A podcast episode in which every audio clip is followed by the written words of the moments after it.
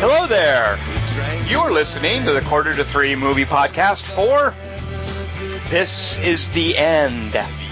My name is Tom Chick, and I am here with you this week with Christian Dolarski. Um, it's Christian Dolarski playing Christian Dolarski. And with a This is the End tagline, Kelly Wand. Metamarawacalypse. Can you say that five times fast, Kelly Wand? Metamarawacalypse. You're from Hasbro. Wacalypse. My wacalypse.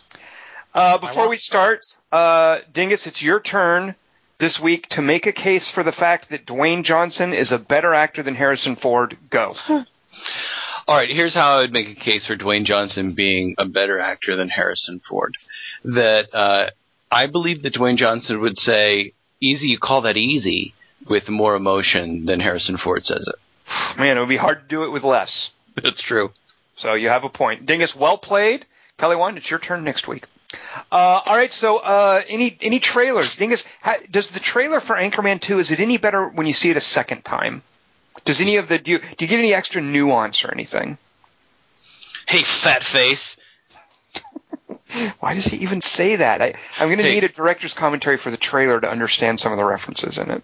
You stick You just keep watching that trailer every week and you won't watch other trailers. It's Well, there's so- It's so freaking painful. Ugh. I mean, there's so few trailers I can watch. Um, and you the watch ones, the ones you don't care about. right? But then, I, you know what? I actually saw a trailer for a movie uh, this week that I, I think I want to see. Like, like genuinely, not ironically, like Grown Ups too. I'm no desire to see that, but man, do I love how, how awful that trailer is. Bold stats on your grown-ups. oh, Tom just dropped a bombshell. Did you do the podcast last night, guys? Kevin James, you're on notice. Kelly Kelly, what- James' scrotum does not appeal to Tom anymore. Except two slaps. Did you see the trailer, Kelly Wand, for I think it's called We're the Millers? We're the Millers. Yeah, yeah. Or I tell, did, and I want to see it. that. Aniston does a striptease to get him not shot by drug lords in Mexico. I am totally into that.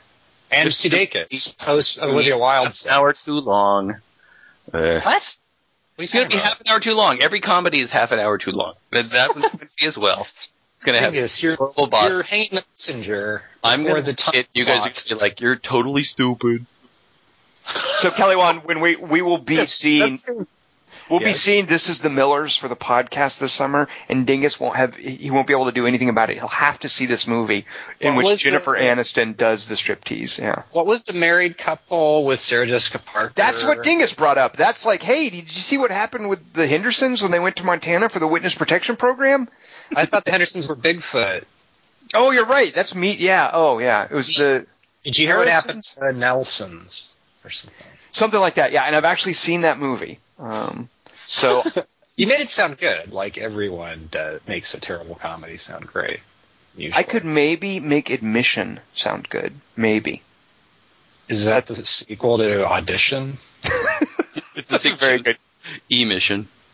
Wait, go back to Meet the Millers and why Dingus hates it. Yeah, Dingus, why do you hate it?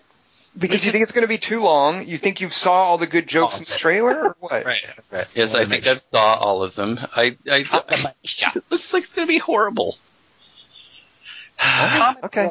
Well, we'll get into this later, won't we? Like, Yeah, what- we'll get into it for the podcast for Meet the Harrison or whatever. Now, Meet the Miller. We're the Millers, whatever it's called. Uh, yeah. Uh, all right, so let let's move on from trailers. Let's get to the main event this week. We saw. Uh, well, Dingus, what did we see this week? Because it's not a new release.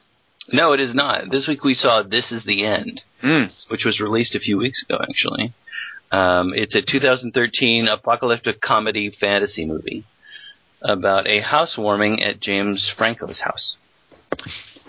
It was written and directed by Seth Rogen and Evan Goldberg and Oh. stars Jay Baruchel, Craig Robinson, Jonah Hill, and a whole boatload of other people.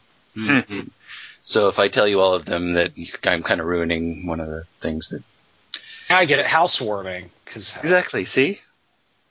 Uh, this is the end is rated R. I don't know if you guys knew that going in. For crude and sexual content throughout. Brief graphic nudity.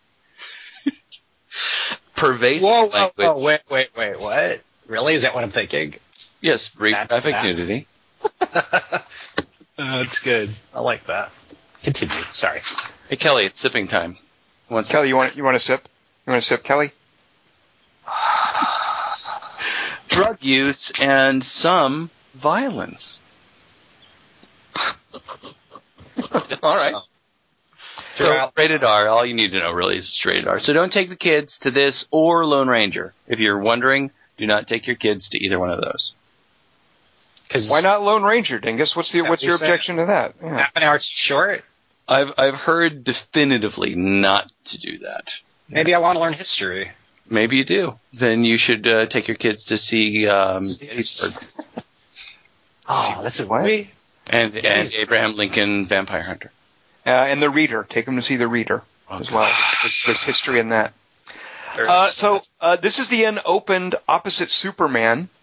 So you can kind of guess how that went. Uh, it did make number two though for its opening weekend. It, it had a nice, uh, I'm sure, against Superman. against Superman. It, it made 20 million to Superman's 120 million. Um, Two of the Uh, three digits were the same.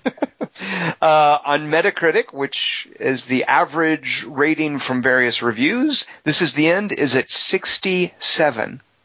On Rotten Tomatoes, which gives you the percentage of reviews that are positive, this is the end is at 16% positive, uh, negative. Haha, see, I did a little inversion there. I did some math. it's Ah, at 84%. Yeah. So 16% of the reviews basically said, no, don't bother.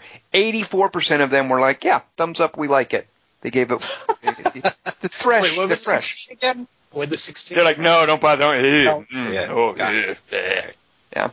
Um, before we find out where we on this podcast fall, because I've actually one of the reasons I really wanted to see this is I've heard various things uh, stated in very declarative, strongly held opinions. Like it's awesome or it's awful. I, I've variously heard. Two Uh, letters the same, just like the box office Superman. Exactly, Kelly Wand. Very astute of you. I'm glad you noticed that. Uh, and because you're paying attention to letters, Kelly Wand, that now makes me want to hear from you something with a lot of letters in it that I'm going to guess is called an endopsis. I, actually, no, uh, that sounds like a medical procedure. Endopsis. Yeah, it does. Yeah, it's a it sounds like something where you couldn't eat for 24 hours beforehand, and you'd have to drink this bottle of laxative the night before. So I do that every night, but Well, what are you going to call uh, what you were delivering to us now, if not an endopsis? I would have called it a lone rhopsis. Um, I didn't get a chance to see Lone Ranger because I was masturbating, but Z-Bone did, and he snail mailed me this email he wrote. He Yeah. reviewed. Yeah, what did he have to say? Was it was this was this anything relating to any reviews I'd written or anything, or was I I, referencing I, it? I, didn't, I only had time to skim it. I don't really. Uh, I What don't did- have time, time to read to read much anymore. Um, he writes, and I apologize for his language. I'm. This isn't me speaking; it's him. okay, I think it's just more addressed to you. And it is just specific to Lone Ranger, or this is the end, or it's just, okay, okay, That's the one part I skimmed is that he saw Lone Ranger and reviews it. okay, good. Uh, he also he it's more directed at you personally. Uh, Dear faggot, sorry, I'm not good at doing his voice. I'm not good at doing voices. Dear faggot and his faggot butt buddies who prob also suck at video games in life. You. Now we should point out, by the way, that. Z-Bone frequents this site because he came to the site quarter to three where I'll occasionally do video game reviews. He came there from Metacritic and was apparently upset about something I'd written about a video game. Is that correct? he gets into that too. Oh, okay, okay. So I'm sorry. So go ahead. Uh, dick bitched, duck spackled noob smoke, smokers. Uh, fuck you, chick. I went to a tattoo artist today to get a tattoo right where everybody will see it constantly on my ass that says Tom Chick is a faggot. But I was so pissed off just thinking about your stupid dick that I accidentally picked too big a font, so the tattoo guy only had room for the words Tom Chick. and the letter I, which he did upside down accidentally. So now it's just your name on my ass, followed by what looks like an exclamation point. She I gave wish- me a tie. What? You have a comment to make to Z Bones? I just wish he was here that we could hear it in his own voice. I can't do voices. I'm just I'm, I'm I a writer, I'm not an actor. I can't. understand. his voice is too foreign to mine to do it. I can only do that voice I did last week, which wasn't annoying at all. He gave me a tight ass price break though, yo. How you like that shit, motherfucker? Keep this shit up. I'm gonna get a picture of your face too. Cause I's a gangster and you ain't nothing but an East Side crab claw cracker from Harvard, Arkansas or wherever the fuck bitches like you crab walk out of crustacean shit like you pwn the lace. I'm a little much about- surprised that Z-Bone knows the word crustacean. but I, I, that's good. I mean, he might have some sort of Well, background. I'm just A lot of the kids it talking about phonetically. Uh, this is scrawled on a postcard. Motherfucker, I've been hating your ass ever since you gave that perfect score to Deus Ex. What the fuck you call that shit? See, his, his facts are a little scrambled. That's the saddest irony. Oh, yeah, because I- that's that's not quite how I recall that, but I do understand the sentiment that he's getting at. You gave it a three percent. You did what you did on the on the math part of this podcast and went sixteen, and then they went. They just called it an eighty-four. Wait, I don't remember what happened. You know what? I'll let the men the men speak for themselves. Oh, I sorry, you still reading this email? Guess what? Cause I still typing, bitch. Boom, yo. Actually, been having a little trouble with my Radeon 850.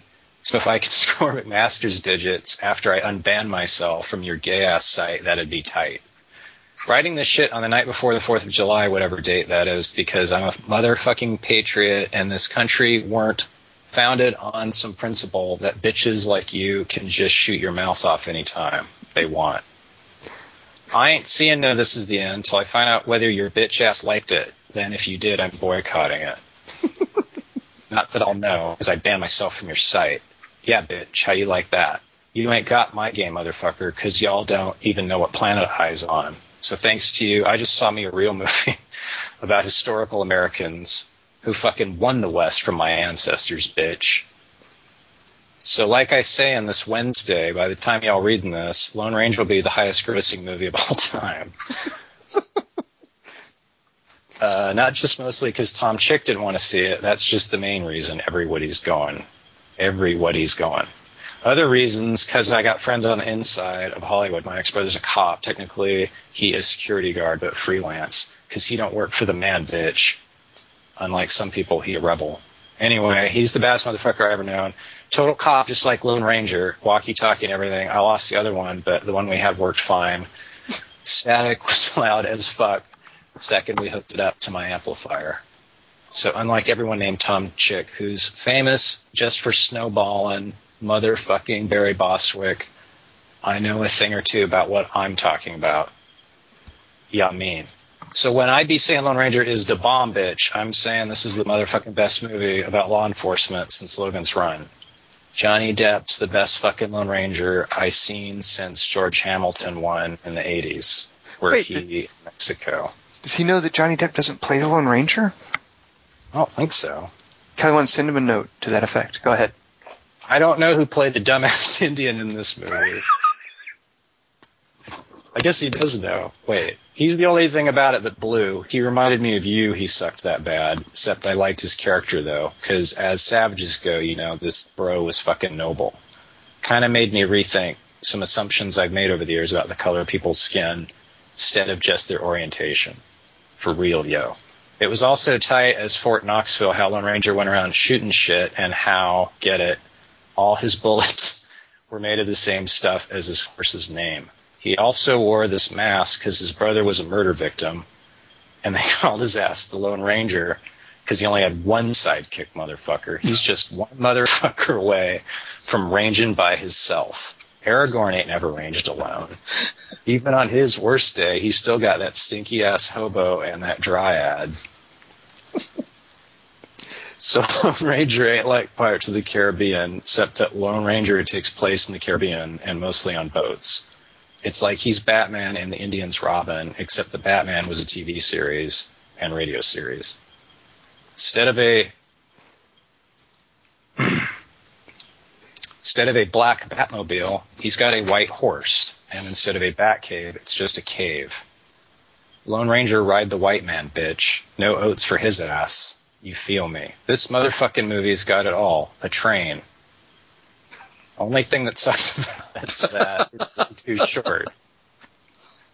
But that probably means you'll like it because those are the kind of dicks you're into. Ha ha ha. You just got Z-Bone bitch chafing me Recurio. So fuck you, mad of this shit. Y'all keep on sucking at life. Y'all's like a butthole smurfer. When you shoot yourself, it's more like succicide. I'd take you to bitch school, but y'all are already valid dickhead Torian. Also, my therapist told me today I might be bisexual, but this changes nothing between us epithet wise. Satan's horns, bitch, Zeeb. Uh, Kelly Wand, I if there were ever a movie made, I, I want I want Z-Bone to be played by Aaron Paul. What do you think of that? No, I'm. I can. I'll work on it and I'll get the voice down. Oh no no oh, okay I see. Well, we could we do like a uh, like that weird Robert Zemeckis thing where we digitize Aaron Paul and we have you do the voice work. He's got to be sick of that shit, bitch, doesn't he? Mm. Aren't they all tired of? Remember when Jean Stapleton couldn't do Edith anymore? She just No, well, well, what, you mean because she died? no, she quit playing Edith before her death this year. I did not remember that she quit doing that. So she retired from All in the Family. Yeah, they killed her off. What? She died in the show? Yeah. And then that was kind of why they called it Archie Bunker's place because he was the survivor. Like they wouldn't have called it her place at the cemetery. He had a Kelly. Wand, there are huge swaths of barrenness when it comes to my television knowledge. I, You a- thought Edith Bunker was still on television till 2013, till tonight. uh, no, but I didn't know that she bowed out of the show before it was over. It wasn't a bowing out. I didn't know she died. No, I didn't. Dingus, did you know this about All in the Family? Uh, I had no idea. I don't even know if that was a show. I thought it was called Bunker's Place. Did you know Meathead's still alive, but he's not on that show anymore? He directed uh, Stand By Me. Isn't that true? Did I wait? Did I screw up? That's true. Wait, hold on. That is true, right? Of course it When is. he weighed more than Jerry O'Connell. No, wait, when Jerry O'Connell weighed more than him. Thanks for ruining my one of my prostitute picks, by the way. Jerry O'Connell's a prostitute Stand by me. that movie? Yeah, I should see this. All right. Well, let's talk uh, before, before we get to that. So, so Kelly Wand.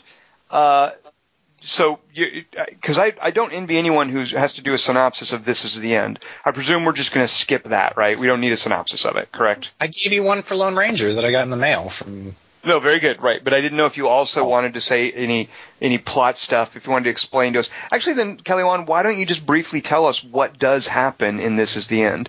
Dingus has said the the basics without spoiling anything. Why don't you just run over? It doesn't have to be a breakdown or anything. Just tell us generally what happens in this movie.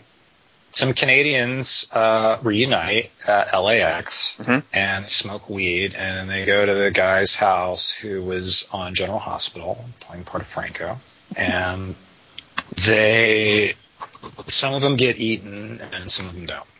Okay, good. And uh, is that an experience that you can relate to in your life, Kelly Wand? Uh, only the going to Franco's. But that was a crazy night. No, I don't know. What I felt the whole movie felt like just I was back in LA and the movie was just done to entertain. Like, remember you and me. So Kelly Wand, Oh, yes. it, you would be if you were on uh, turning Metacritic. Canadian. hmm you would be amongst the 84% of people who are like, yeah, it's a good, you should check it out. I liked it. It was fine. You would be like one of those? I'd give it a 420. oh, I bet you would. I get that. Uh, all right. So, uh, Kelly Wand is pro, cause when, it sounded like when we decided not to see Lone Ranger this week, uh, and, uh, we said, you know what, instead we're going to go see This Is the End, cause you had seen This Is the End. I, I almost was thinking maybe you were steering us away from that, Away from what? seeing This Is the End. How? I don't know, by saying sort of lukewarm things or cryptic things about it. What? And- and also by the advo- And also, Well, it he- sounded like you were did this- advocating for Lone Ranger. he did this weird thing where he said, "This is the best movie I've seen all year. It's going to be on my list." Based on other movies that have been on my list, which immediately made me think of The Amazing Spider Man, which made me think, are you trolling or not? What's going on over here? No, it's because I wish I'd picked Goon last year for my number one, and this is my chance to pay it back to Jay Baruchel, who's now my favorite screenwriter, by liking This Is the End. Did he? I don't think he wrote. Did he write this? It was No. a Seth. Yeah. No, it's it's all Seth, it's all Seth Rogen and Evan Goldberg. I mean, there's there's four screenplay credits for this, and it's the two of them twice. I don't know how that works. But yeah, one was for a screenplay and one was for like a story play or something. Or yeah, what? for screen story. I mean, it's Screen it's story. But I think it's like Monty, Monty Python, and they all like. but I think but- Paul Regis showed up, and But at the end, then you also see that it's based on a short. So I'm guessing they all got uh, got, got together and got high, and then used the camera from 27 hours later to make uh, a short movie about something, and then they decided to base a movie on. it. 127. Oh, hold hold on, let me get my notepad. Uh, so basically, something like we saw their Pineapple Express 2 little short, like that probably is the original form, something like that for this movie, and then it was expanded out into something with presumably a budget and a lot of their friends. I have total confidence that, that, that that's what's happened. They they, they Right. got together, they got high, they made something stupid, and then they're like, "What are we going to do next? Let's take this in. Why not? All right, dude. Dingus, do you feel this is a wise choice for uh, for subject matter? Do you think this is a good, a strong foundation for uh, a good movie? I think it it's obviously made money for them. This movie is a huge hit. It's made like $70 million. That's Oh, all it looks like sounds to me like Dingus is uh, dodging the question though. Dingus is an, uh, your highest apologist, so. Uh, no, I, no, and I would I would rather watch Your Highness again than than see this again. I mean, I I, I was amused. I had a fun time watching it, I guess. But I'm a uh, but it does nothing for me. I don't know. What, Tell you what, he says he had a fun time watching it. He guesses. It's almost like he's even reluctant to say that. Uh, well, the, well the, I like these guys. I like the the lines they say, but it's stupid. No, it's about filmmaking. It's about the man. It's about um, selling out. It's about friendship. Ah, It's about- Dingus. That's right. No. Rebuttal. There, there no, was it's about not. It's not about any of that. It's it's It's about seismology. It's cynically about, about those things because they're going to keep doing those things and they don't care. They're just fucking around. It's just it's about fucking around, and that's fine.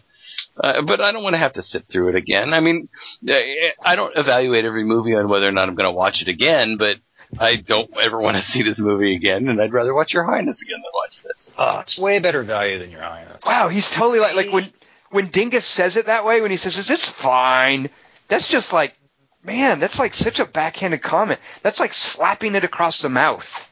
yeah, and he obviously saw something in it that that, gr- that rubbed him the wrong way. No, That was my well, favorite. well, I, di- I don't like Danny McBride in this. Uh, he makes me ah, I'm I'm an easy laugh though. I mean that's no way to gauge. I mean we ta- uh, we've talked about this. Tom and I have talked many times. I'm an easy laugh. Uh, so when when stupid things happen, I'll laugh at them, uh, and I'm sure I'll laugh again if uh, I happen upon a clip of this on YouTube or somebody's watching it in the room and I wander into the room and watch it. Uh, so fine, that stuff is is funny, but I don't like what Danny McBride is doing in this. I'd rather watch him in Your Highness or something else. I don't really care he's the same as the, as he was in your Highness in this though. There's not that much of a I don't know what the difference is, but but uh, as much as I love and and absolutely love Channing Tatum, I get him. I got embarrassed by getting having to see him What? Show up. No, he loves on his hands and knees. Dingus. Very I know. upset at you right I agree. Sorry. Anyway, Tom, why don't you weigh in? Get get us out of this. You're doing fine for me. I don't feel I need to. I just, I have nothing to say. I just was so disappointed. I, I like these guys as well. This movie just seemed like it. Uh, Dingus called it fucking around. It just, there was so little craft to it. It was just so indulgent, and they, I think, had no consideration for whether or not it was a good movie, whether or not it was funny, whether or not it was tonally consistent, for how it looked, for how, you know, whether or not it was going to try to have these serious messages about friendship. Uh, it, I, I just really disliked this thing a lot. Uh, and I laughed at it. I'm like Dingus. I mean, I, th- there were parts What? that I found See, funny. Well, it's And because I'm an easy laugh. I mean, I, I laughed at Ocean's 12 and Ocean's 13 at certain parts of that as well. But by the time this is over, you know, I had no goodwill for it. I just was like, okay, you guys, that's fine. You got my 10 bucks. I'm the sucker. Nice work. Uh, yeah, I, I That's didn't. a, I actually, that's a really good way to put it. I feel like a sucker after watching it. Yeah. That's a good way to put it. Oh, you would rather have seen Lone Ranger than This Is the End? Is that what you're No. I don't want to see Lone Ranger either, but those aren't my only choices in life. Well, Kelly wanted here, uh, like, I, I saw this. Mhm. Well, go on. Well, no, No, no. explain. Well, here, here's the thing: is uh, I, the the parts that I really enjoyed were um, like I really enjoyed them playing with Michael Cera's image. Yeah. Uh, I really liked. Uh, I really liked that, but other than that, like, and and I really like watching Seth Rogen. Um, and this, I hesitate to even use this word, but I because it doesn't feel like that. But I like watching Seth Rogen work. Um, as an actor, I really find him entertaining. I I love his sort of naturalistic take on things. Um, I, I liked individual elements of stuff, but there was none of the connection that they had in Pineapple Express, because Pineapple Express was a movie by David Gordon Green, a guy who knows how to make movies, and who's not just going to turn on a camera and tell people to fuck around. David Right. Gordon Green creates things, and these guys are just like, hey, let's just fuck around and film it. And I can appreciate that some people might enjoy that, but I would rather watch David Gordon Green take these guys and, and help them create something. Um, and this to me, David Gordon Green did make it. Am I dumb? he made Pineapple Express. I love Pineapple Express. But not this. No, no, this was this was the creative team behind Green Hornet, Kelly Wand. and they even and by the way, they they they seem so at a loss at times for what to do that there's all this heavy lamp shading. You know, they Ugh. even talk about uh, Green Hornet. They even make jokes about Green Hornet. You know, uh, uh, so I don't. But it's Danny McBride doing it. See, I saw this. Okay, one girl I saw with loves Danny McBride. The other one hates Danny McBride. And the hater hated the movie, and the lover loved the movie. So maybe they just love and hate everything. I think Danny McBride takes a very specific type of movie. Like it has to be, it has to have this certain mean-spirited quality to it. The way Eastbound and Down works, uh, the way Foot Fist Way works. Um, you know, he was really lovable and charming and funny when you first see him in this movie called All the Real Girls. But since then, he's created this persona that's very effective. Um, and it's kind of mean-spirited and nasty, and it just felt weird and out of place here. No, Oh. he's the um, cannibal. He's like the Charlton Heston movie kind of villain. Like that's where his apocalypse. See, I, I Kelly Wand, when you say that, I sort of am like, well, Kelly Wand, I'd like to see you make because you, if you were to do something like this, I think you would be aware of the material you were riffing on. I don't. I love these kinds of movies, and I don't think these guys have any appreciation for it or know how to make a movie about apocalypses. Like I, I am not a big Simon Pegg fan, but one of my favorite things about Shaun of the Dead is that it's clear from Shaun of the Dead that this guy loves zombie movies, and he is going to goof around in this movie and tell jokes and be funny, but he's also going to make a really good zombie movie. And these guys, I don't think know how to make apocalypse movies. Uh, there's no craft to it. You know, they basically just hung out in the house. This was like the Seth Rogen version of that movie, The Divide, that we Oh. saw. It's just guys hanging around in the house, contriving See- these. Am I selling you on it? Am I making? No, that's a that's a really great. That's a really great.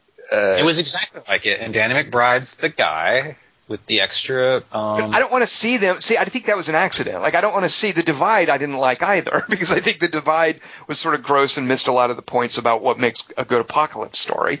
Uh, I don't think these guys, Xavier Gens, didn't know it, and I don't think these guys know it either. That's not supposed to be a flattering comparison. Um, no, but it's riffing on how dumb most of those movies are. I don't think it is That's not- riffing. Though. We're gonna make the That's what- greatest. See, that's where I would disagree with you. I don't think they're riffing. I think they're just fucking around. They're they're having a good time. types. But I don't think like like Simon Pegg is clearly riffing on zombie material when he makes Shaun of the Dead. I don't think these guys are riffing on anything. When you try to compare the villain from a Charlton cheap. Heston movie to what Danny McBride is doing, I mean that looked like they someone told them about the Road Warrior, and so they it's like a game of telephone where somebody describes Wes, you know, the character from Vernon Wells' character from Road Warrior, and it goes down the line several times through several stoned people, and then however it is at the end is what Danny McBride tries to do. Uh, and it's, it, I don't, I just didn't see much riffing or appreciation for the material there. You know, there's a big crazy demon with a swinging dong. That's not No, what's that's that riffing on. no, they won. They totally castrated. right, but that's their joke, and they think it's funny, and that's fine. But I don't see it as riffing on anything. They're riffing on CG and how dumb CG is. Well, I'll grant them that. Uh, and to be fair, there was some minor Exorcist riffing, but I, I just don't find let's shoot vomit out of Jonah Hill's mouth and then tie him to a bed. Uh, that I, I just don't find that a, a very insightful riff. I, I guess. Um, Uh, so I, tell was, I saw this movie. Okay, I saw it with a packed theater, Uh-huh. and for me, it's so. And maybe it was just you know I might be untrustworthy because it really it was it felt like my first movie coming back to America Uh-huh. after a long stint in the Arctic Circle. But it's it just felt so good to like see a comedy with Americans again who laugh at the stupidest shit. even though they were Canadian, Kelly Wand, M- many of them. He means the audience. Oh, oh, I see. Really, Tom? Jesus Christ. sorry, sorry, Canadian. I was saying, thank you, Dingus. Sorry you were needed for that. Embarrassing flap. Uh, but it was like the best comedies I've decided are the ones where you hear like the one person laughing in a different part of the theater every joke, or not every joke, but like every once in a while. Mhm. And so that was constant for this movie for me. No one laughed at when Craig Robinson said, "See you on this side," but I laughed at it. That's my point. That's that was his line. He said, "See you on this side." Yeah, right before his last fight. Yeah, I missed Oh, that. that's a good line. See, Uh, that's another one too. I love Craig Robinson. That guy is. I don't. I don't really know what it is, but I, that guy is freaking hilarious. And I loved this one throwaway bit where he's explaining why acting is difficult. Like that for me, that was the highlight of the movie. And I don't think I'm not sure the movie appreciated what it had with that little moment, but where he's talking about having to be on a cold beach and pretend it's hot and talking about surfing and shit or whatever it was he said, just in that in that inimitable Craig Robinson way, I that was my one of my favorite things about the movie. he takes it. He takes it so seriously. Like this is the tragedy of his life. Like you, you gotta act. You gotta act cold when it's hot. I mean, or hot when it's cold. I mean, he's just so serious. I love him so much. That's what the plot of the movie is, though. No, but Like, unfortunately, the the movie doesn't understand the size of its idea. I mean, it might be funny to watch a skit where we have a situation where Jay Baruchel can't get along with uh, Jonah Hill. Fine, it that's not two and a half See, the hours. skinny or guy and the fat guy hate each other. I, I mean, that this is a skit. This movie's a skit. It's not a movie. It's a skit. And then they stretch it into a movie and they throw in a bunch of CG that's. If you're gonna make a comment on CG, they make it goofy and do things to it, but they they're like they're trying so hard in earnest to make demons that look real, uh, that from Ghostbusters, and, and okay, good, but you're not making a comment on it. Then you're just doing it. it this movie is a mm-hmm. skit, and I had to watch a skit for that long, and you know, I just I'm not I don't care about I mean it's it's cute that you guys want to mess around with your vanity and play around with your you know talk about your laughs Seth Rogen and all the thing eh, I don't know what you're doing with that but you could have done it in 20 minutes on Funny or Die or or 10 minutes or 5 minutes it would have been just as effective as this. It, this movie could have been condensed to 5 minutes and been just as good. With with with mm-hmm. and you could have had every element including Hermione and I think it would have been just as good. And I I don't see anything in this movie that needs to be 2 hours long. It's not two hours long, is it? It's long. however long it is it feels however long it feels longer than it should be as most comedies do nowadays That's kind of true. I agree with you that. And the uh, last 20 minutes seemed to drag compared to the first. I I was terrified. I was absolutely terrified that at some point, and specifically when that van sideswipes them and the camera moves up and you know, hey, there's someone coming out of the van and the face is going to be a reveal. I was just stone cold terrified it was going to be Will Ferrell. oh I Nice. really thought they would do that to us. I, I was bracing myself for a Will Ferrell appearance. At that What if it had been Jason Statham again? I- I'm glad Channing Tatum shows up because I I'm totally nuts about that guy so he he can show up whenever he wants me and Channing Tatum show up I love him Wait, I Uh, thought that was your first gripe. It was about Channing. He said he was embarrassed for him. I, That's- I was embarrassed for him having to show up because he's really good. I mean, he delivers one line, "I love him," and it's the best line in the movie. The way he says it, those three He's lines, not acting. exactly. That's real. We blew off White House down to see this movie. Yeah, you're right about the Will Ferrell thing. It could have been Luke Wilson though too. Could have been. Uh, I would have been okay with that. Yeah. Uh, I don't. So Kelly Wand, like you, like, do, do you lose patience with the Steven Soderbergh? They like Ocean's uh, twelve and thirteen. Like, are you okay with those, or because I don't really you do what? I don't see those, but I.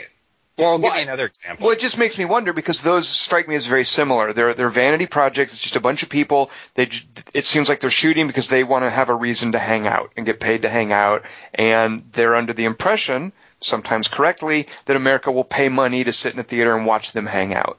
So I can't help but think that if you enjoyed uh, This Is the End, you would also enjoy Ocean's 12 and Ocean's 13, and I just find those so tedious and grating.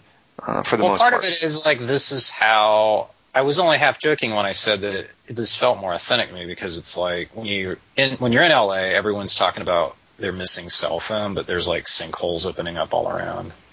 Right. That's how it's been since I got back. the sinkholes as well. Yeah, it's like speaking to me and like a welcome back to the You know- hell that is this. You know, Tom, you bringing up Michael Cera makes me think. Why? Why is he so great in this? What do you because think? I- I, have an idea, but what do you think? I mean, I think because that one of the effective jokes is, hey, what if Michael Cera was a, a coked out pussy hound? Uh, because he's not. I mean, he seems like a really nice guy. He's playing against type, and it's a joke. You know, everybody else is just playing themselves, and they're not really doing anything interesting. But hey, here's somebody making fun of himself, willing to poke fun at his image, willing to sort of stretch it to a ridiculous extreme, and then everybody else is just being themselves hanging out. Uh, so that's what comes to mind. And also, I think Michael Cera is genuinely, uh, he's a funny guy. I feel that way about Seth Rogen as well. But I, I, I think Michael Cera is pretty hilarious as well. Um, so is that, do you have a different idea? Because that's stuff you loved as well, I could tell. No, no, I, I agree with you. I think the point is that he's playing a character. He Yeah. he doesn't get handed something that says Michael Cera is Michael Cera and Right. just think I don't have to do anything. Right. He he decides, you know what? And and maybe this is part of the, what the writers did as well. And then he just was game, but he's playing a character named Michael Cera, and he's not afraid of that. And the other guys aren't. They're just riffing on their personalities because they don't feel like doing that. And he's his stuff is the best stuff in the movie. And and maybe it's unfair because he has the most interesting things to do, but I feel like he's actually playing a character. And whereas actors aren't characters, they're actors. And I'm not really interested that much beyond the fact that I like Seth Rogen in hearing him joke about his laugh for two hours or however long. So I liked him the best. I like Michael Cera the best. Yeah, when they actually did the Pineapple Express 2 little short movie and then let us watch it, let quote unquote let us watch it, uh, I, I, that's where I was like, oh, gee, what are you guys doing? This is not funny. I find this really irritating. You're not nearly as funny as you think you're being. I am very close now to hating this movie. Like that right there is where I was, I really realized, oh god, is this what we're in for? Where they just really thought it was so funny to make jokes about Pineapple Express too. They said they're going to make a real one, and it's going to be similar to what, what you saw it in this movie. Well, if they make a real one, I just hope they get David Gordon Green to. Because that's the thing. David Gordon Green did with Jonah Hill a movie called The Babysitter. Babysitter's not that great, but it has it has some of his filmmaking insights into it, and there's some cool writing in it. Um, you know what? If they want to do a Pineapple Express 2, I would definitely be on board, and I would hope they would get a real director. Mm. I thought David Gordon Green did this movie because I was so baked. I don't even think he produced it. I did not see his name anywhere on this thing. Uh, But he did Your Highness, right? Yeah. Oh, thanks for reminding me of that, Kelly Wand. So Uh, how about that? I'm the most consistent of us then. Kelly Wand, who did you like better? The demon that they find in the house or Radiation Bear from Chernobyl Diaries? Oh, you mean as a monster or as uh, Just as a character that you fondly recall after seeing a movie. Mm, Radiation Bear is cuter, He but was, I'd rather. he was pretty awesome. I liked Radiation Bear a lot.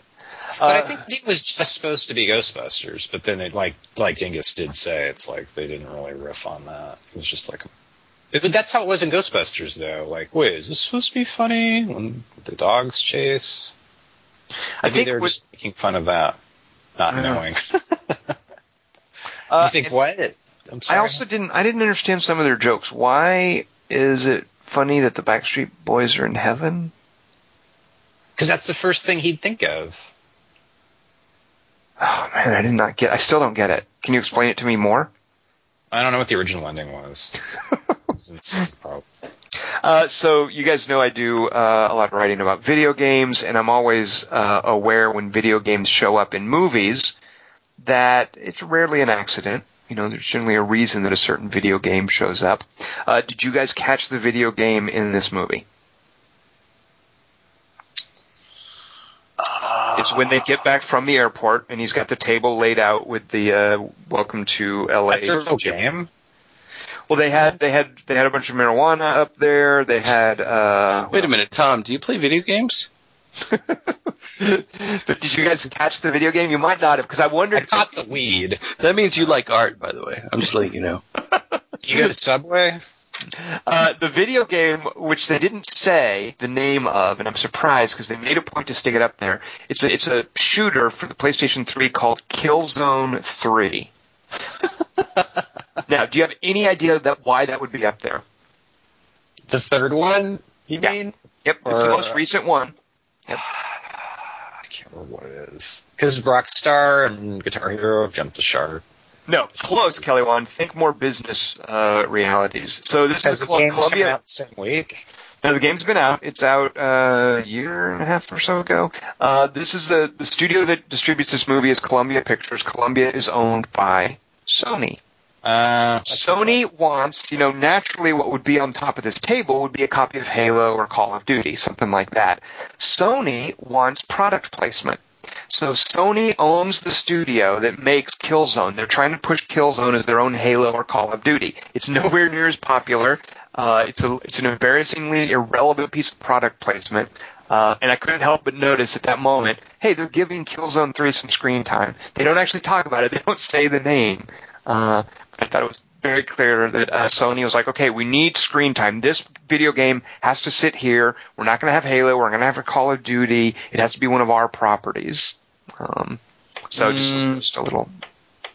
Yeah. See, then it gets back to source material, because then if the whole movie is just a shameless shill for a mediocre video game, that makes the whole movie seem lamer. But you're always the one who's like, doesn't matter what the book was about. And in this case, the book is Killzone 3. Kelly, oh, so this is based. This is a, a a film version of the Killzone 3 video game. No, but I'm saying Killzone money paid for Satan's dick effects. Ergo, you're on the side of the Nazis, is that what that means? according to Meg, Megan Fox. Yeah. Uh, I would like to, I would like to check with, science. I'd like to check with Z-Bone about this. I can't. He does it. The writing. Uh, buy Killzone 3, and it's probably going to be my favorite video game of the year. What do you think of that? Uh, what what rating would you give it on a scale of one to ten? 420. One, two, three, La. one, me, La. 180 degrees, and I'm caught La. in between counting one, two, three, feet apart, and then free, getting uh, Dingus, I, I think part of what might be going on here is that we're, we're sort of like Kelly Wand is uniquely in tune with some of the subject matter in this movie that might be something that you know that might be part of hi the appeal for him that we don't quite understand. That's true. I mean, it, it it does spell Kelly with a bunch of K's. I do like getting chained to a bed and being on fire. but you guys are just dicks. That's what I think's what's going on here. Well, there's that too, of course. Right. Yeah. That came out. Uh, all right, so uh, this is the end. We saw that, and now let's do a three by three. Dingus, what do you have for us? All right, I've got some prostitutes for you guys. Dingus, why on earth would you pick this? Uh, because we saw a movie I really, really liked last week called Byzantium, and it had a kick-ass prostitute in it, and it made me think about. And I looked over the list of all the three by threes we've done. And I was surprised that we hadn't talked about this before. So I thought, you know, there's prostitutes in movies. Let's talk about that. S- Magic seems to me Mike's that- a prostitute. Mm, no, Kelly Wand, no. You What haven't seen it, first of all. Ah, He he's blame he's accusing Magic Mike, Channing Tatum's character from uh, the movie Magic Mike, of being a prostitute. Kelly Wand, there's a difference between being a male dancer and a prostitute. what? The price? Or Right? the, inch, the inches? the extent. Male's just a label, man. Uh, by the way, prostitutes strike me as uh, these sort of uniquely like cinematic character occupations, right up there with like hitmen. Right. That's very good. Uh, Both All right, in the movie Hitman with Olga Kurylenko as and Timothy Olyphant as Agent 47 from the video game Kelly Wand. oh, wait, he's the hitman and the prostitute. I love that movie. Kelly Wand, you what, you are doing next week's three by three. So why don't you start us out? Uh, you're introducing it. Why don't you start us out with your number three pick for uh, a prostitute in a movie? My number three prostitute movies is uh, in Deuce Bigalow. Not Deuce Bigalow, but there's like an old man prostitute, like I'll do with a walker named Kaiser. So that'd be number three. Okay, like so it. I had the over under on it being the first thing you mentioned. Uh, give me your mo- give me my money. Deuce over under. That's extra. Get Did you what? I'm just kidding. I, I, I can't believe you didn't save Deuce Bigalow for your number one, but that's awesome that you were at up to number three. So there's an Thing is- old man prostitute in that. Passion of the Christ says Mary Magdalene. Hey, wait, whoa, Hey, whoa, come whoa. on. Uh, That might be uh, one of mine. What's Wrong with you? I got excited. Sorry, ma'am. uh, yeah, so there's my number three. But I didn't pick who you thought I was going to pick. I picked someone else that you didn't care I was going to pick. So, I don't think anybody besides you on this podcast has seen a Deuce Bigalow movie. Bigelow. Yes. He directed um, Zero Dark Thirty. Uh, there's a Deuce Bigalow game that came out at the same time as product placement. Kelly Wand Dingus thinks that that calling something bob wire is not that that, that it's Bob- incorrect. That it's like it's a regional thing. It's how you talk about things like in Arkansas. Bob wire is an actual thing. It's it's it's Like barb barb cat. Like a what? Like a barb cat. No, nobody says that. Now You you're just yeah. Now you're just being dismissive. of Barb's Southern your culture. uncle. Put another shrimp on the bobby. Right, Tom? I just don't understand saying Bigelow. That just sounds I'm like searching too. for Barbie Fisher. Just seems like Bigelow. What's Bigelow- I- the movie with Tom Hanks? Bigelow. What's the movie where Tom Hanks becomes a little kid? Beeg. Yeah, Beeg. All right. Anyway, I yeah, if I were to ever meet Kathryn Bigelow, I would totally mispronounce her name. I can't help it. It's like saying windmill, barbed wire. Uh, I pronounce it Catherine. uh, all right. So Kelly Wand has chosen Deuce Bigalow. Uh, Kaiser Deuce Bigalow. Kaiser. Is it the European one or is it male gigolo? I think he's in the just wanna second know. one. He's in the European gig- beat Gigolo. You, so you, you're not sure which movie you're talking about. Or character. Okay, That's my awesome. number three. That's the third best. So, So Kaiser here. does that, 'cause- so we could be talking about usual suspects. We don't know for Look. sure. I don't break topics. I refine them. Dun dun dun dun. All right. Well, I'm going to refine this topic with. Uh, Nicely done. Um, I don't. I don't know that you guys, Kelly. I know Kelly Wand hasn't seen this. Dingus, oh, you have seen this. Uh, I, I don't generally think that Milla Jovovich is a good actress. I certainly love watching Hey. her. I'm a big fan of the. I'm a big fan of the Resident Evil movies. She does what she does well, but she's kind of in that Harrison Ford category where, yeah, you know, I like watching her, but she's not a good actress. Whatever. Um, however, there's an exception to that. Um, and there's a Michael Winterbottom movie called The Claim, where she, and I'm not exactly sure about the dynamics of this. She runs a brothel, but she is like hooked up, with like she's the girlfriend of the guy who owns the town, played by Peter Mullan. So I don't think she's like on the docket or whatever you call it when you order a prostitute. I don't a think, mad.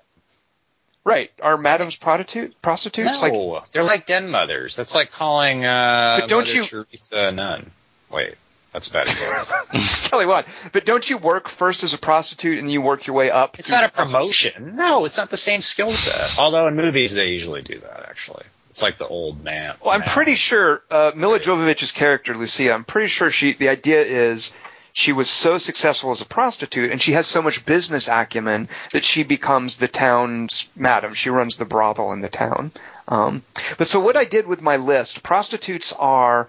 Uh, Often they're just victims. Um, sometimes they're, you know, when when it's sanitized like a movie that I don't want to spoil, but the uh, acronym is PW. It might be on one of your lists. Uh, you know, it's glamorized. I wanted to pick things where prostitution wasn't glamorized, but also where the prostitutes weren't just victims. Um, so one of my favorite instances of this is Milla Jovovich's character in a movie called The Claim, where she is hooked up with the guy who runs the town. She runs the brothel, but something happens in the course of the claim where she has a split with him.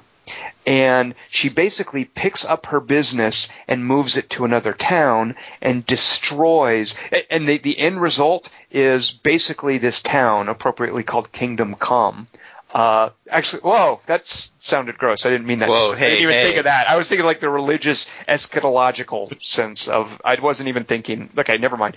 Anyway, what she does, What's on the menu today? Uh, she ends up basically she ends up destroying the town by moving her business elsewhere. Uh, she ends up driving the action and, and bringing about this final doom that, that falls to Kingdom Come. Uh, so that's my third favorite is Milla Jovovich's uh, Lucia in The Claim. That's a great Kelly- choice. I can't believe you actually brought up PW. How dare you? presumed innocent. I don't, someone, it might be on Kelly Wand's list. I, I don't know how far he's going to reach. I will bet you dollars to donate. one Stop of the that! Oh God, one of the one of the readers will probably mention it. Jeez. Uh, listeners. mention. Oh my God, what do you do? Tumbling. All right, so Dingus, what would be your number three pick for a prostitute in a movie? All right, here's a quote from it. Please shut up. I'm trying to come clean, okay? I've been a call girl for exactly four days, and you're my third customer. I want you to know I'm not damaged goods. Kelly Wand, what is your guess? Mm, It might be PW. it might be RB though too. Roast beef. It might be SM. S and M Seaman Beaumont. Wait, that's SB. uh, uh, wait, what's the line? I wasn't listening. It's actually TR. Oh, The uh, the, the prostitute's name is Alabama. Oh wait, uh, uh, Zombieland. Wait, No, TR. He said TR. Clue. Uh, Dead Rising. Now you're just going to get him guessing anything with prostitutes because Klute, I'm sure, is one. Doctor R and the Women. All right, don't guess anymore. Uh, this is True Romance, of course, uh, and the uh, the prostitute is Alabama Whitman, uh, who becomes uh, well, anyway. She gets married later on, but uh, she's played by Patricia Arquette, um, and uh, I love Oh. this uh, this. Wait, little girl. Patricia Arquette? Isn't it the other Arquette, or am I messing it up? No, it's Patricia. Dingus. Oh, Rosanna Arquette is the other. Yeah, I'm screwing up my. I'm the one who screwed up my Arquette. Sorry, Dingus. Go ahead. Yeah. Don't cross the prostitute screen. What's the one from the Divide? Prostitutes. Yeah, Rosanna. The one from Okay. the Divide. All right. That's so sexist. And that's Rosanna's a prostitute, but I'm not. I'm not bringing that up. That's not prostitute in that movie. She didn't have a choice. She didn't get any money. It's not what I'm talking about. I'm talking about I RB. of the top. I was I was referencing RB when I brought that up. But anyway, I'm talking De about That's Rebecca De Mornay. You're Oh, confusing. You're just confused. I confuse Rosanna Arquette and Patricia Arquette. Dingus. At least I confuse people in the same family. You confused Rebecca De Mornay and Patricia Arquette. Dingus, for shame. for shame. How dare you say? Wait. Yeah, but they That's both what I thought he they did. both begin with R. Anyway, Patricia Arquette, I love this. I love this call girl. Although it is that sad Quentin Tarantino male fantasy of a prostitute who never has to take a client and then gets married immediately.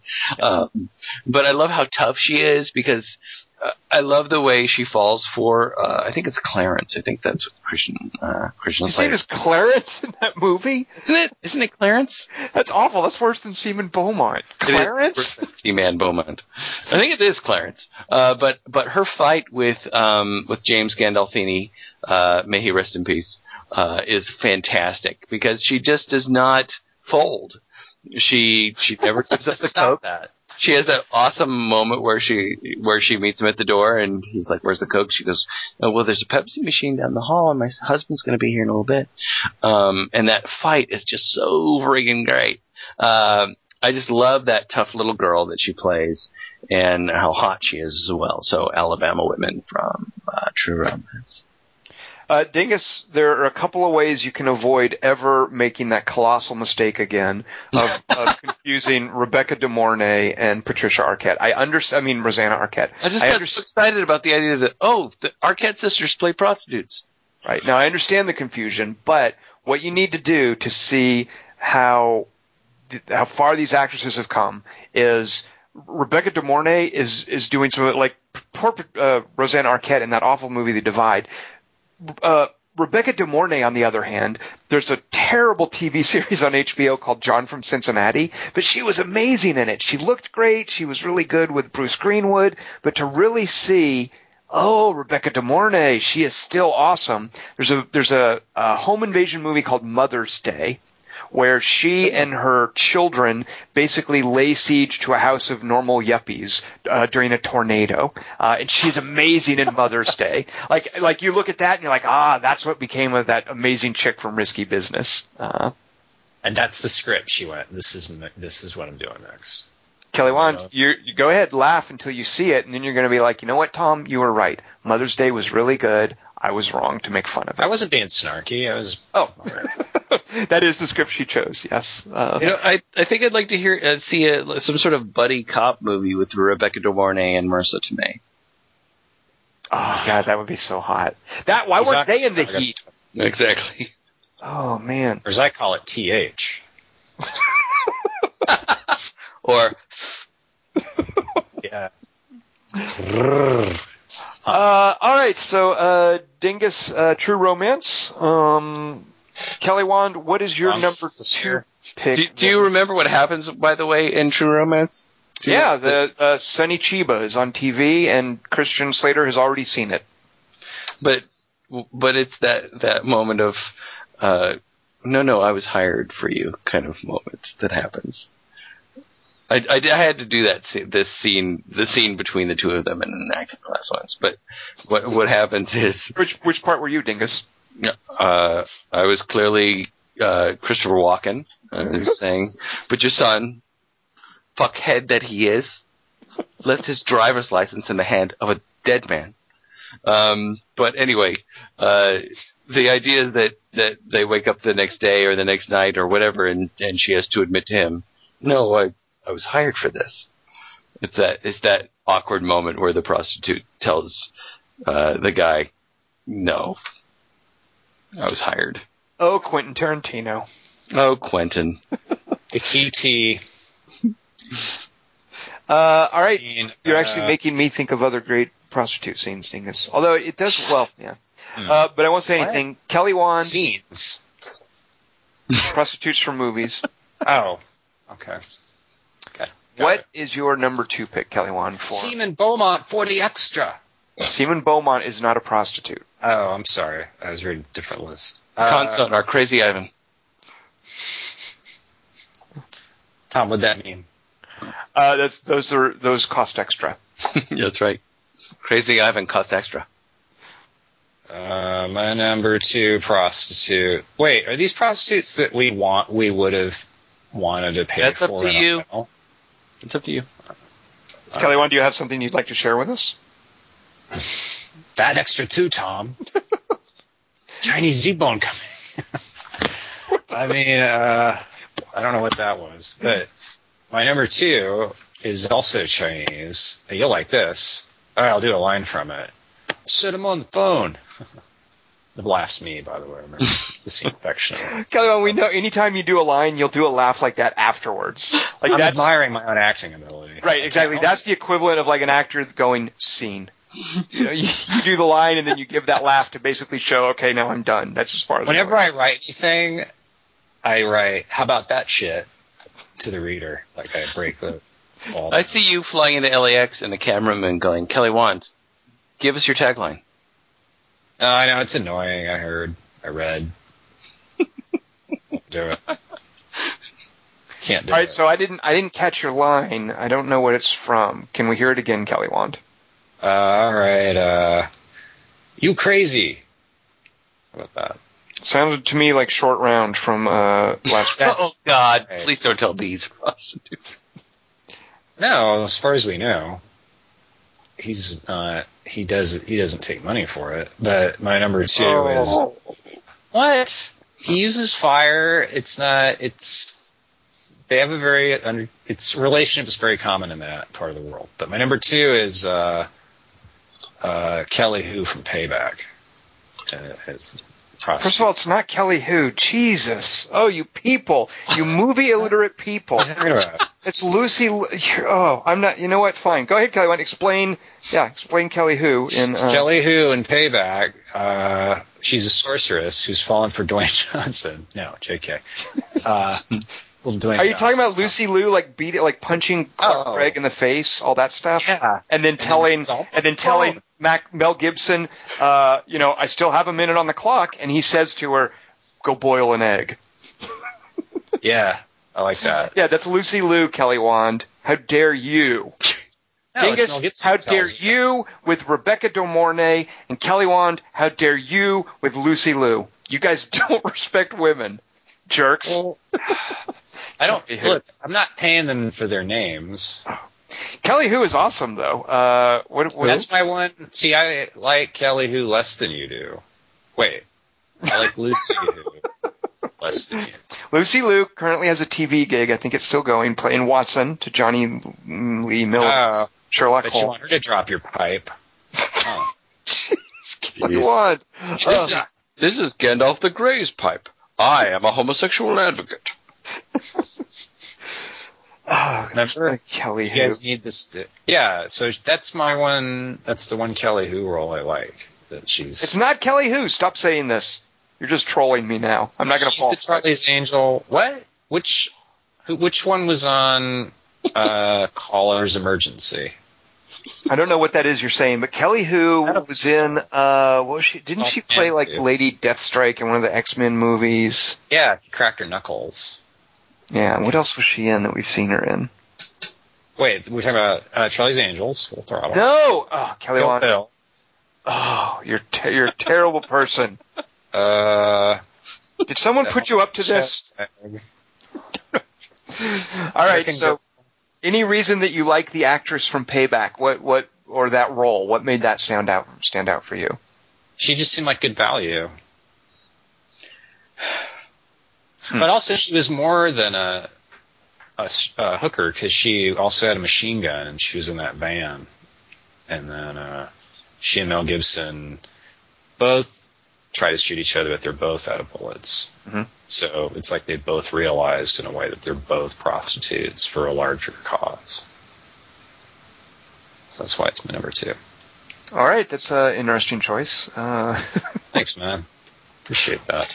My number What- two originally. Oh yeah. hmm uh, I'm trying to. What? Uh, isn't Clark Gregg the guy that played Agent Coulson Yeah. in the Uh, Avengers? Breaking Bad.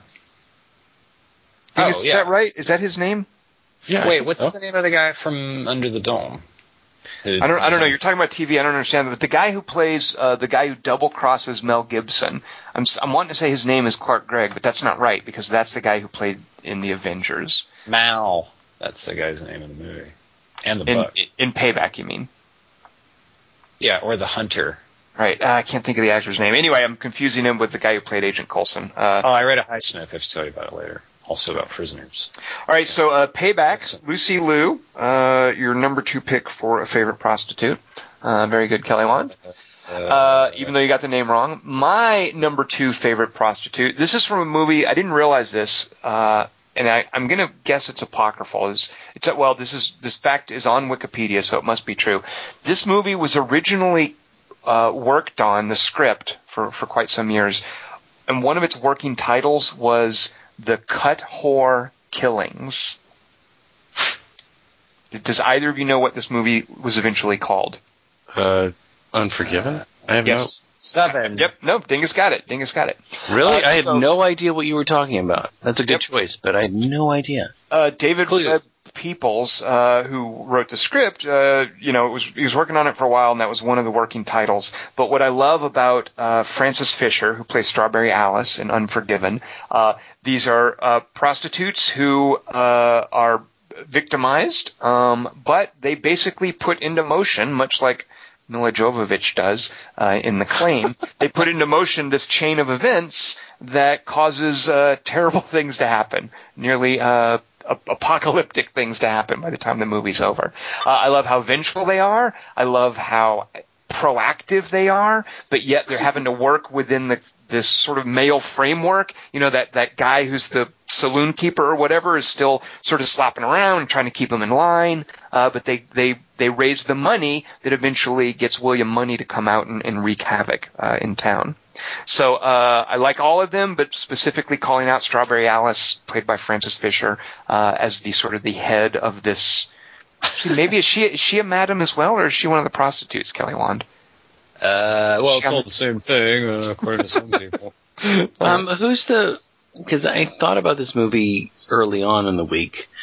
Um, who's the actress who plays the woman who gets cut and then I- hires him? I don't know. I don't think Or- I've seen her in other stuff. She doesn't hire him. She's actually a little bit reluctant about that. Oh, okay, okay. And, it, and it's basically Frances Fisher, it's Strawberry Alice, who's just, you know, we can't let them do this to us. And that poor cut woman is kind of, you know, she's, she sort of gets railroaded into this. Um, but there's that really sweet scene with her, Hey. and, uh, uh, with her and, and Clint Eastwood. It's a western.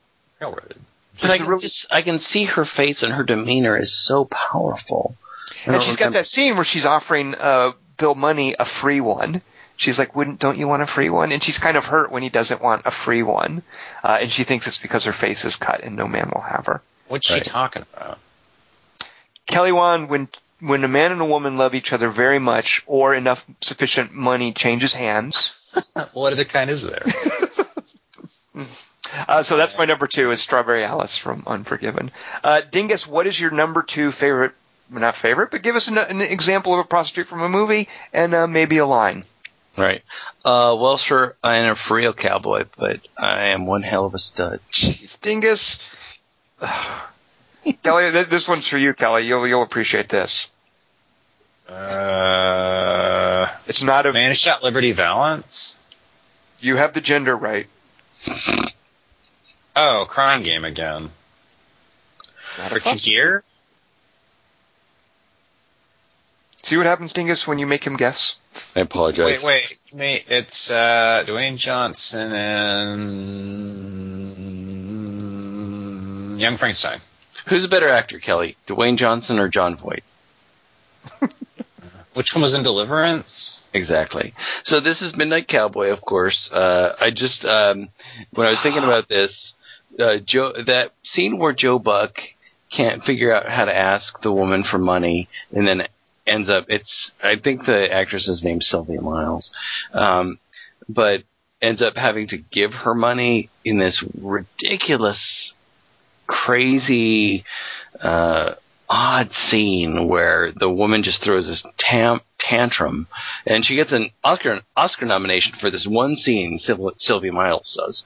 Um, uh, it's just phenomenal to me. I, I I'm not a big fan of Midnight Cowboy, but that scene is so uncomfortable for me to think about. If if you can imagine trying to make a living as a prostitute and then not being able to figure out how to ask for the fact that what we just did was me being a prostitute and I didn't make that clear beforehand and how are you going to pay me and oops i'm going to give you money instead um, that particular scene i love i mean I, I think the whole movie is a very good movie i'm just i just don't want to watch it again um, but that particular scene uh, i love uh, so it's it's uh, it's joe buck in midnight cowboy What do you think of that, Kelly Wand? I'm cocking here. uh, Wait, that's the other one. Uh, why don't? Yeah, okay. I guess he said he liked it. I didn't understand why he doesn't like Midnight Cowboy. I, I ju- it's not that i don't think it's a good movie Not it's just that it's not something i want to watch anymore i, I watched I've it seen it once, so maybe you're right. yeah uh, and Wait, it's not good. It's not the subject matter. It's just that it, in my memory, it just feels so grimy, and I don't feel like watching that again. It makes me feel sad just thinking about watching Midnight Cowboy. You know what, Dingus? Prostitution can be grimy. Mm. Yes, I know. Uh, Kelly Wand, speaking of grimy, what's your number one pick for a prostitute in a movie? Or a movie Uh, about a prostitute? Or a movie involving prostitution? It has to be a movie. It can be Uh, a documentary. Yeah, that's true. A documentary will accept. At this point, here's my quote. Not only do I got all the right parts, I got them in all the right places. Total Recall. There's no hookers in that movie. Zapped. She, she has three. That's a hint. That that woman. Nah, that's Game of the Golden One. Oh wait, there's three boobs and no wait, never mind. I was this podcast. Uh, Frankenhooker. Did you guys ever see that movie? Can I say It's no? symbol. That was uh, Bill Murray said it was the one movie to see that year on David Letterman. So in a way, that's higher praise than Killzone Three got in This Is the End. Is he even in it, or he was just like Nah. giving out movie tips? No one's in it, but it's about a guy whose girlfriend uh, dies in a lawnmower accident. So he keeps her head alive. Well, he doesn't keep it alive, but he goes around and accidentally blows up hookers and puts their body parts together so his girlfriend can come back. So kinda Frank- like She Frank just died. Henlon? You can't play soccer with her head. a- Uh, it's the guys who made Basket Case. Yeah, Frank Henlenhotter. Or is that, Right. am I saying it right? Henlenhotter? Yeah, it's not quite as intense as Basket Case, but it's more. Um, it's got better production value. I think I have seen it then. Uh, Do you remember anything about it? no, because I must have seen it when I was uh, like a long time ago. Uh, didn't he do this awful movie about the woman who, whenever she has sex, uh, has a baby like immediately afterwards? But, uh, what the hell was I that? think that was a bad dream you had. That was Passion No. of Christ. No, he did some movie called I can't even think of the name about a, a woman who, whenever she has sex, immediately gives birth to a baby, and she meets a guy who, oh god, what was his deal? Has like a you know, 80 inch long penis, or there's some weird Nice. sexual thing. I'm pretty sure it's Seemed Frank Henlon. incompatible.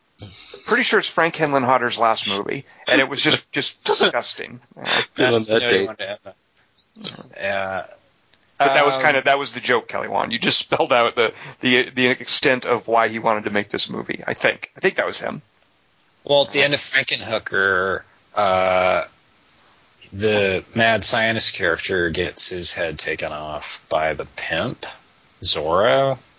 So then Frankenhooker, who suddenly knows science, like brings him back to life. But since he only had female body parts from the hookers, like he now has like a woman's body, and so it's like the twist ending.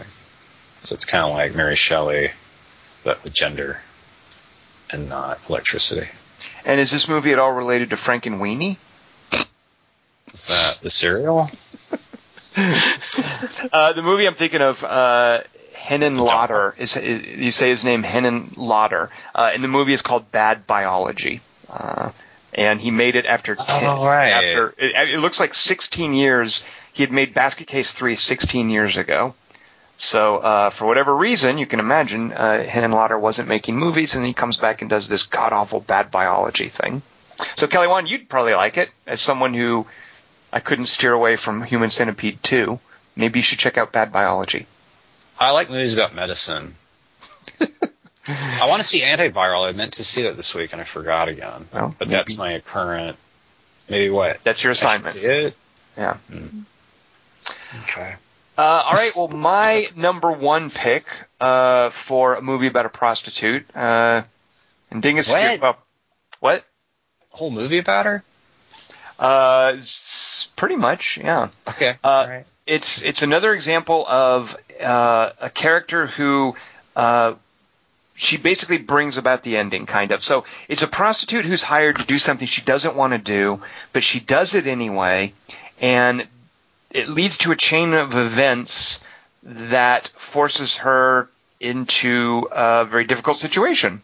Um, So it's a movie called London to Brighton, and the actress who you've probably never heard of, I think she's basically done British TV since then. She had a little tiny part in a movie called, uh, um, what was that? Oh, Eden Lake. Uh, she had a little tiny appearance at the end of it. Uh, but the actress's name is uh, Lorraine Stanley, and she plays a prostitute who is pressed into service to get an underage girl for a client. And after doing this, it goes very poorly, and she is responsible for bringing the underage girl in to this murderous pimp uh, to basically have this girl punished, and she decides not to, and she goes on the run. It's kind of like uh, what's that movie Gloria, where uh, uh, John Cassavetes' wife takes a little child under her wing Yeah. to protect it. Yeah. Uh, uh, Gena Rowlands. Gena Rowlands, thank you. So it's that kind of structure where this previously like criminal person is going to protect someone younger and more vulnerable from the forces of, of crime, kind of. Um, but what I love about uh, London to Brighton is it is so unglamorous. She gets punched at some point in the movie, and Lorraine Stanley just walks around in a lot of the movie with just this really grotesque, like black eye makeup. Um, and at one point, even with the black eye, she's got to make them some money when they're in Brighton. Um, and just it's it's so kind of sad seeing her trying to work as a prostitute with this grotesquely swollen face. Um, and you just get a sense for just how awful the job must be. Uh, and just the actress is so good too. Um, so uh, that that would be my favorite example of a prostitute in a movie, specifically because the actress is so good. The movie is fantastic. Uh, there's a director named Paul Andrew Williams. Uh, is a British guy, um, and I, I cannot recommend enough London to Brighton. That's So a that's- great. That's a really great pick.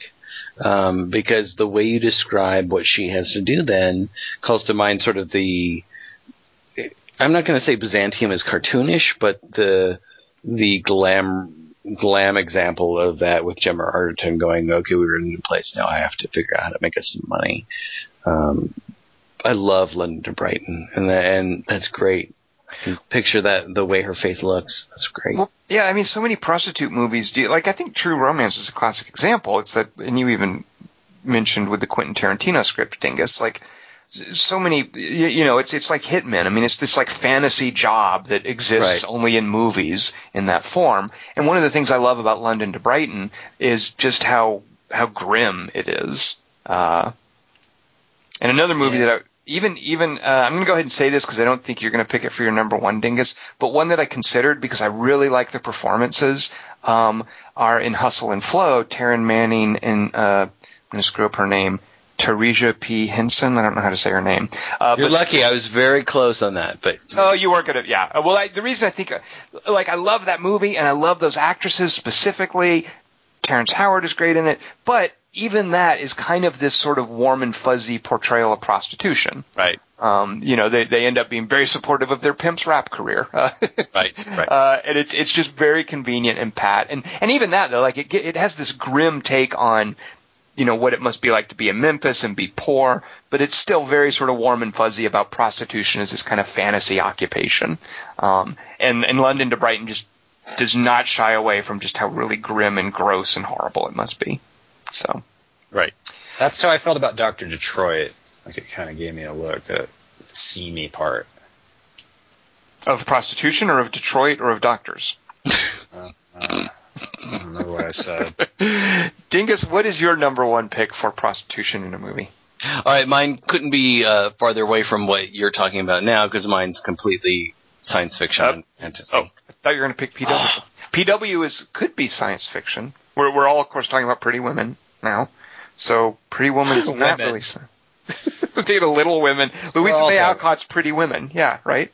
Uh, well, it's science fiction because he uses an umbrella to conquer fear of heights. Hmm. So all right, go ahead, Dingus. So sci-fi prostitute. What? Oh, All you know so what? I- here's I, the- give go us a ahead. quote because I bet I'm going to guess it from your quote. Give me the quote. All right, here's a quote from it. oh, Uh, I know what. It, you know, for a woman schooled in telling men what they want to hear, you ain't much of a liar. so What? Is he doing? I thought he was going to do like Blade Runner and assumed, what I like, thought. Pris was a prostitute, but now I'm thinking he's doing Looper or something. Sounds like dialogue from Looper. No, prostitute. that's a standard pleasure model. She's not a prostitute. She doesn't get paid a thing. I think. All right, it's either Heart Beeps or Serenity. That's my. It is. It's Serenity. Oh my god! Oh, jeez, Yeah. people. What's wrong? I wrong? know Western speak. One of my favorite prostitutes is from is from the show Buffy the Vampire Slayer. I love that show. Yeah, I love. the if there's only a movie of it. That's a gigolo, don't you think? All right, go ahead. Tell us about your little uh, movie from a TV show, Dingus. All right, this is a bit of, bit of a cheat because the prostitute in question is actually known as a companion, um, not a prostitute per se. And this is Inara Serra, played by Morena. What are you laughing at? I like that girl. Yeah, Morena uh, Baccarin. I don't know how you say her name. But a companion is part of the structure of the society of of the Serenity universe, and um, and so she does more than just sex. I mean, she's uh, I don't know how you would say it. She's she kind of nurtures. She's she uh, she nurtures her clients. She takes care of them, but but the idea is that sex is actually a part of that. So she's she fits that profile of this, but I love this character mainly because I love the way she fits i as far as Serenity. I honestly don't know the Firefly television show. I've never seen it. Sure, you don't. For watching the first one, and because Fox botched the rollout of it so much, I was turned off by it and never watched Firefly. But then I eventually watched Serenity, and I was so taken by it that it wound up on my top ten for that year. And I love. Uh, I think uh, Inara Serra is a great character. I love the chemistry that she has with Mal. I think they're they're wonderful together, and I like the way that she sort of controls her destiny, uh, or seems to. Um, and so I I just love I love the character. I think it's a really really cool character. So there you go. It's a little bit different from Tom's uh, London to Brighton. I think they're both in the same sort of idea as far as dramatic uh, weight is What? What? No way, Dingus. There's no way you're going to say that that Joss Whedon's little Serenity TV show thing has the same dramatic weight as London. You're trolling me, just like Kelly Wand with Lucy Liu's name. All right, I'm not going to listen the to you guys anymore. future, it has different values, and there's no black eyes in the future. There's no black So, guys. There's, there's plenty of black guys there. Uh, also, there's an episode of the TV show uh, where Oh god, uh, oh god, here we go. Nathan Fillion's wife comes. Uh, Uh. that's the best one with the that character. Wait, That's you, the so made me like that show. Kind of. you let us come inside you? Uh, huh. Tom, why? This Kelly sounds wants- to me. Kelly Wand, do you ever get the sense that Dingus is just kind of like pandering to the nerd listening audience? Like he'll sort of throw in some like Serenity or Buffy. Is or it Star pandering to go? Yeah, I hadn't watched the TV series. Then I loved the movie, and then I still never watched the TV series. That's pandering. Well, he does it so then they'll send him little emails and say, "Oh, Dingus, you got to watch Ser- or the the t- you got to watch the show. Fire, yeah, Firefly. You have to got to watch watch The Wire. Firefly." Come on, watch The Wire, please. Dingus, The Wire is not nerd pandering. The Wire is quality TV pandering, and I still haven't That seen it. neither of you have seen. Right, but I will see. Only it. I have.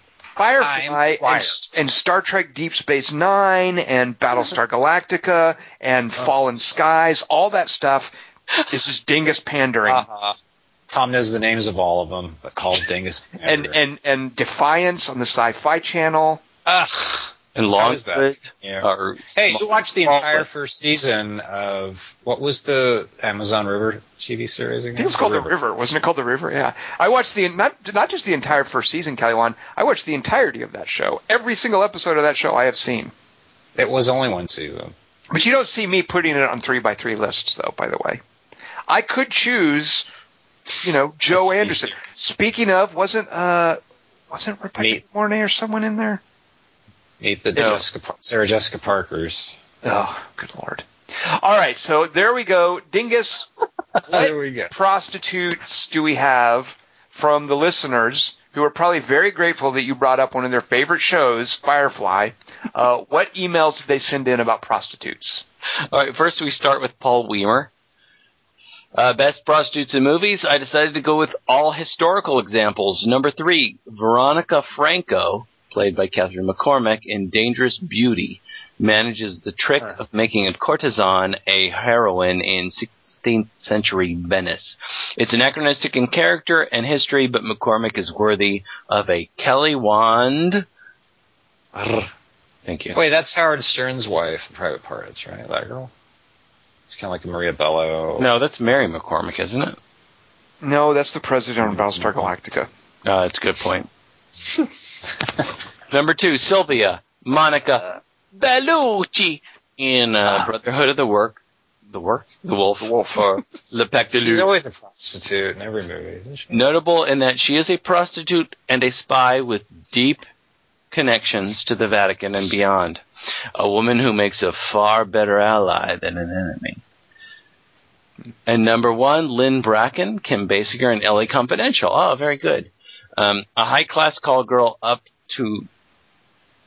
Okay, a high class call girl. I'm guessing made up to look like Veronica Lake. Her relationships with Bud, Russell Crowe, and Exley, Guy Pearce, help drive the police officers deep into the web of corruption and lies Did he just quote the IMDb plot synopsis? in period Los Angeles. Best regards, Paul Weimer. Uh, Guy Pearce's name in that movie was Exley. Yeah, Exley. It's worse than Clarence. Rick Exley. Remember that guy? 80s? You just rickrolled me. All right, next we have Fred and Lynn, but Fred and Lynn have split their lists. Hey guys, we, Fred and Lynn, have gone separate ways on this one. Male perspective, female perspective. First, Fred's list. The man always taking the first. All right, Fred. Fred's list. Number three, Full Metal Jacket, Miso Honey. Thanks, Fred. Uh, number two, Risky Business with um, with Yes, Dingus. Yes. yeah, Yes, Fred. Patricia Arquette. and number one, Taxi Driver. Okay, Lynn hold on, Judd- hold on, hold on. Yeah, it's Rebecca De Mornay in Risky Business. Just want to know. We and know it's not. It's that Arquette sister. it's terrible. Uh, who's a prostitute in uh, Taxi Jodie Driver? Foster. Are you kidding?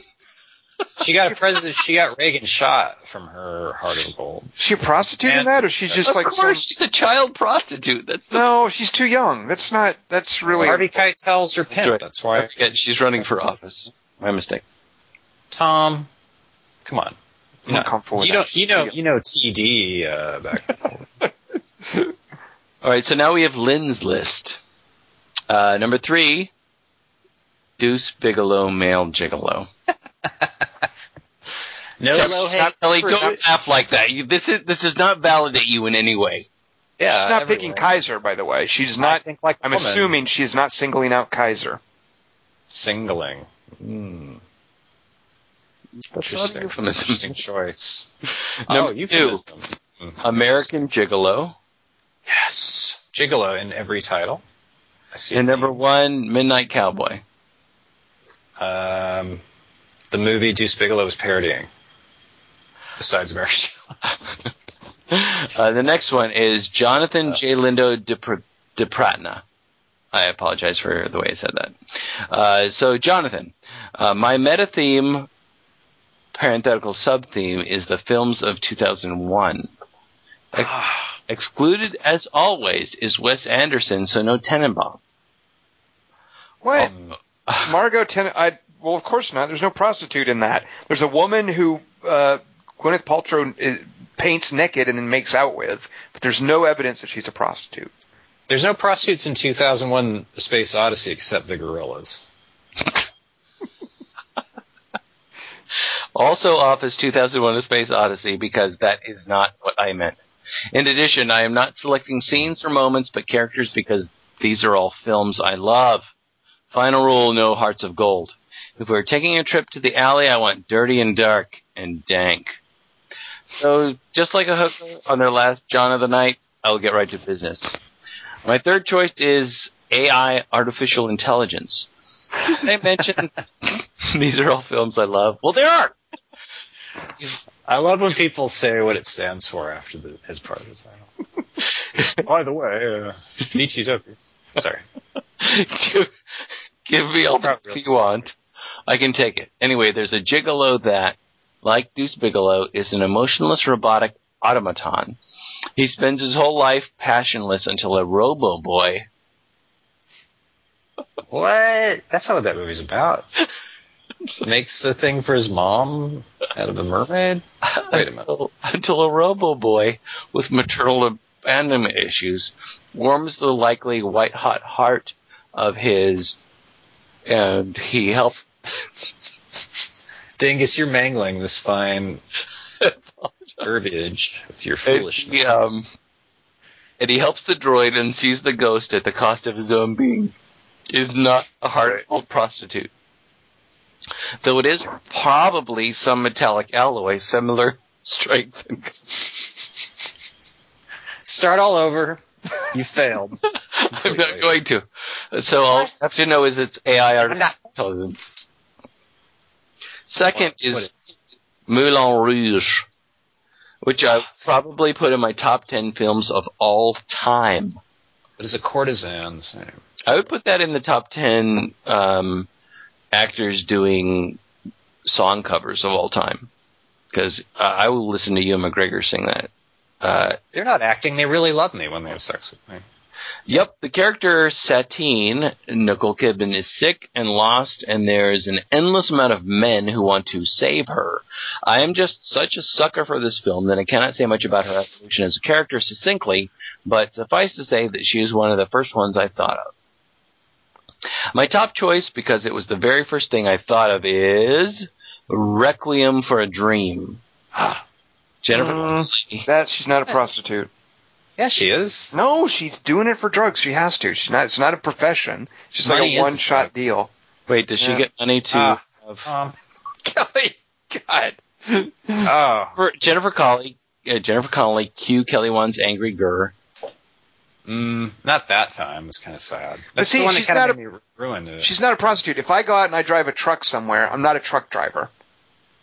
What are you doing when you do that? I'm driving a truck somewhere. I am not, as a profession, a truck driver. She's prostituting somewhere. You're just the guy driving the truck. Yep. When guys cheer ass to ass in a circle around you, with waving dollar bills, what are you? Besides a podcast. Fuck you, chick. Oh no! He's yeah, Hey, I it's hate C-Bone. All right, so go ahead. So, so I, yeah, I take issue with this one, but but go ahead, Dingus. Read the explanation. It's a junkie who has to resort to prostituting her body to pay her habit. Uh, while I think most would cite the ass to ass scene as the most memorable for her character, what I thought of as soon as the topic was mentioned was Keith David in his rich bass face, unzipping and unleashing his cock and looking down into her eyes and stating, It ain't for air. I can laugh about it, but still, that line reading kind of haunts me to this day. Unforgettable. Wait, that's not the line, is it? It ain't for air. It's also Oh, yeah, not. A, she also it's not a scene with a prostitute, so there's that as well. Uh, runner up Oh. for Jodie Foster in Taxi Driver because it breaks my arbitrary year 2001 rule. Also not a prostitute because she's too young. Go ahead, Dingus. The hooker at the end of Full Metal Jacket because it breaks my I have no idea her or her character's name rule. Charlize in Monster because it breaks my arbitrary no Oscar bait rule, which I'll just discount. Uh, he's just listing a bunch of- Aileen Wuornos was a prostitute. Yeah, that's the point of Monster. She's killing her Johns. Oh, Was the chick okay. from Full Metal Jacket typecast after that role? Say it. Say I loved you long time. or did she go on to do like Macbeth or something? She's in a lot of Merchant Ivory films, Kelly Wand. All right, I'll be happy to come back to this because he brings up three more, but maybe other people will have them. So those, there are other runner-ups. Uh, so next we have uh, a bunch more. Uh, so this is Mason Masteka. Uh, hi, Tom, Christian, and Kelly. Good topic this week. Definitely look forward to hearing your picks. Three, why not lead off with a spoiler? Shirley MacLaine's Sarah in the classic Two Mules for Sister Sarah, 1970. I remember this movie causing me to have conflicting feelings as a young man. This is a comedy? Was it a spaghetti western? And Shirley MacLaine's outfit in the reveal. Wow. I feel like I need to see that. Yeah, I what thought the it was heck? Pinball I- Run 2, where she's a prostitute. She can be it more than once, but I had no idea that she had a. Am I going to have to be turned on by Shirley MacLaine? What? Three Right, number- Number two, a, JK. number two, a quote. The fourth skin job is Pris, a basic pleasure model, standard item for military clubs in the outer colonies. Can you guys guess what that's? Gettysburg. Gettysburg. It is Gettysburg. Or- It's when they quote unquote refuse the line, as they say. Uh, Pris, played by Daryl Hannah in Blade Runner, 1982, although the argument could be made that she's more an elaborate sex toy than a prostitute. Oh, so uh, go ahead, discuss. Well, she is more human than human. Leon's a madam. Number one, Lucy, played by Emily Browning in Sleeping Beauty. No, no, What? not a prostitute, not a prostitute. A self-destructive university student lands a job working for a secret sex club, more like a nude No. catering service. no, Yes. more like a nude catering service at first. But Wait, that's the- a good idea. hold on. But the titular job soon becomes available to her. Admit- Uh, yeah, that's that's Or- admittedly, I watched this after seeing Sucker Punch for the curiosity factor. but the premise and the audio in this movie are haunting. This movie stuck with me for a long time. The director Julia Leigh is someone to watch out for.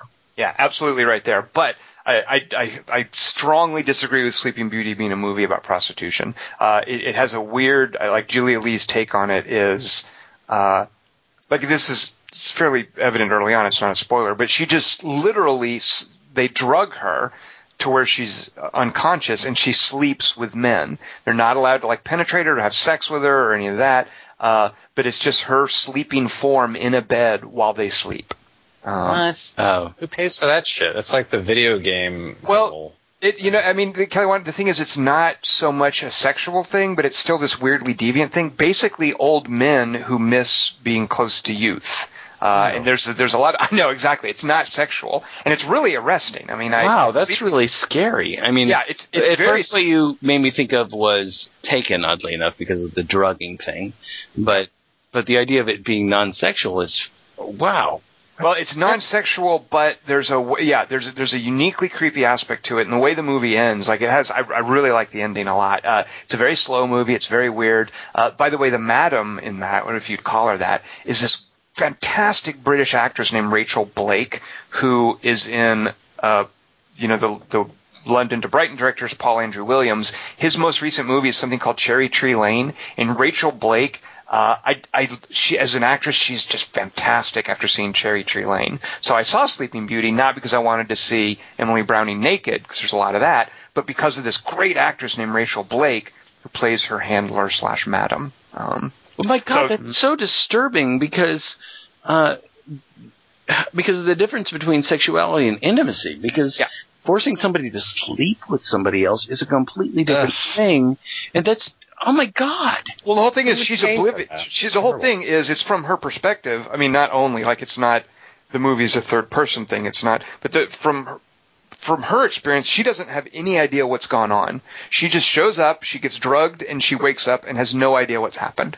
Uh, Oh my, god, that is this is you're making my skin crawl. well, maybe you guys should watch it. All right, thanks. Sleeping with women's the boring. Like, I kind of like that. Thank you, Kelly Wand. No, there's nothing boring about that whatsoever. What the hell are you talking about? No, after just the sleeping part, that part's not. Well, I think it's more I'm an annoying sleeper to them. Well, you're also not conscious for that part, Kelly Wand. I'm not going to pay them money for them to be annoyed by my restlessness. Well, the thing That's is, there are there are weird like part of what's fascinating about the movie is how it unfolds the universe of the rules and the regulations and why you can do this and, and what you can do and so the movie in a way is like a procedural um You can sleep at home though. You don't need a hooker for that. she's not a hooker she's not a prostitute Oh, that's right. so dingus uh strike who who sent that one in dingus This is Mason Mistaka. yeah Well, so but- strike But that Strike actually makes me list. think of the the silly, um, and I'm I'm certain no one will, no one will bring this up, but this brings up the idea of um, Frankie and Johnny because uh, when when Al Pacino gets out of prison, he hires a prostitute, and really all he wants to do is uh, spoon behind her and go to sleep. Right. And um, Why? she's Because that's like, what he did in prison with. Uh, well, no, because he can Spite. get himself off. He just wants Uh. to hold somebody, and ugh, what? see, I see Kelly yeah. Wand That's disgusting. it's also So not a movie it's it's not a movie it's a play so uh, and what's the name of the play? Frankie and Johnny at the Clair de Lune Very good. All right. in the Clair de Lune. In the Clair de Lune. Right. Okay. All right. So next, Michael Oberly. Uh, hi guys. Three top scenes with prostitutes. Uh, number three, the scene in From Hell, where one of the prostitutes, played by I believe Lesley Sharp, although I was unable to double check, has a tryst in a dirty alley and has a few coins tossed at her by her client when they are interrupted. Uh, either of you seen a From. Hell? Yeah, Uh, I don't remember that. Yeah, I, I From Hell's pretty forgettable. It's the Hughes brothers. But uh, what I remember about it is something someone wrote. I think this is in a review that pointed out that Johnny Depp was hotter than any of the prostitutes in this movie. Heather Graham's not bad. She's the, the female lead, right? Uh, yeah, but Johnny Depp, Kelly Wand. Is hotter than Heather, Heather Graham. Is he hotter than Amber Heard? Well, let's not push our luck. Hey ho. Number two, the scene early on in Unforgiven when a prostitute, Anna Levine, laughs at her customer and as Ah. a consequence gets her face sliced up, which sets the plot in motion. So that's the name of the actress, Anna Levine. Yeah, I've been on that date, but as the laugher. No way, it is the laughed at. Kelly Wand. Too late. Wait. Uh, I like the prostitutes in both these movies since they are depicted as they generally are in real life, as older, unglamorous, haggardly, and beaten down women, with the ludicrous exception of Heather Graham in From Hell. And number one, the Me Love You longtime girl from Full Metal Jacket, played by Vincent D'Onofrio. Uh, I added that part. She must be the most quoted prostitute in movie history. Best Mike Oberly. That was Lucy Liu's greatest role. Ugh, Kelly Wand, you're a terrible person. What? I don't. I don't know prostitutes as well as you. Sorry. Philip Torda. Philip Torda is next. Number three, Jennifer Jason Lee in The Machinist. She has the look of a working class prostitute, and her interaction with Christian Bale is one of the more interesting things about the movie. I totally forgot that. Uh, number two, the Frankenhooker in Frankenhooker. Yes. Got right. Everything the Frankenhooker does is excellent in this quintessence of lowbrow, lowbrow trash. From her facial tics to her Frankenstein-esque shamble in platform shoes, but the part where the guy pleasing the Frankenhooker explodes and the reaction of Zorro the pimp is a highlight. I know what all those words mean, I just don't know what they mean put together. She likes pretzels, by the way. And number one, oh, this is a good one. Oh, this makes me sad. All right, the the Ukrainian prostitute in Eastern Promises. Uh, the scene where she is singing after being forced to have sex with Viggo Mortensen is haunting, bittersweet, and shows the emotional degradation of sex trafficking. Oh, Philip. Well, good, that, number one is a good choice, but you just made me so sad. Frankenhooker. Thanks, Kel. Culture, yeah. Yeah. Always there for you. It's like you showed up and gave me a It'll put you in stitches. What did I give you? Uh, all right. Uh, Michael Ashley's next. Uh, Helly Kelly, Christian, and Tom. Michael here. A quote from my first pick for favorite prostitutes in movies. Your mama sure does care about your schooling, son. Oh. Oh. Oh. Forrest Gumper? Very good. Otherwise, the character literally built on cliches. Sally Fields, Mrs. Gump, has sex with a school principal in exchange for enrollment for her son Forrest. Is that prostitution? Nope. By Thomas. Nope. It is Oh, not. why not? She's she's having sex in exchange for something else. That, but like I said, not- if I drive a truck down the street, it does not make me a truck driver. Yes, it does. You've driven a truck. You've driven a truck. You're a truck driver. Not my profession. Even if you pay me, dingus, a dollar to drive the truck down the street, it does not make me a professional truck driver. That is Wait, not my job. No, it, Actually, we didn't say professional prostitute.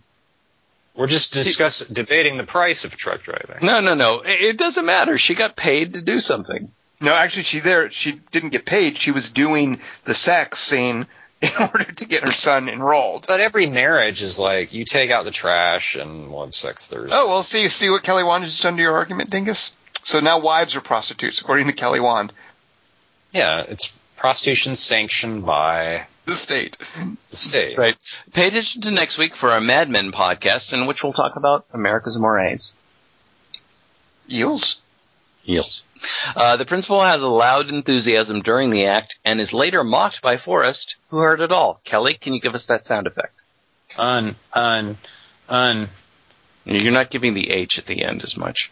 All right, the moment stands out because it is juxtaposition to an otherwise trite, sappy mess of a story. It feels like it's from another movie.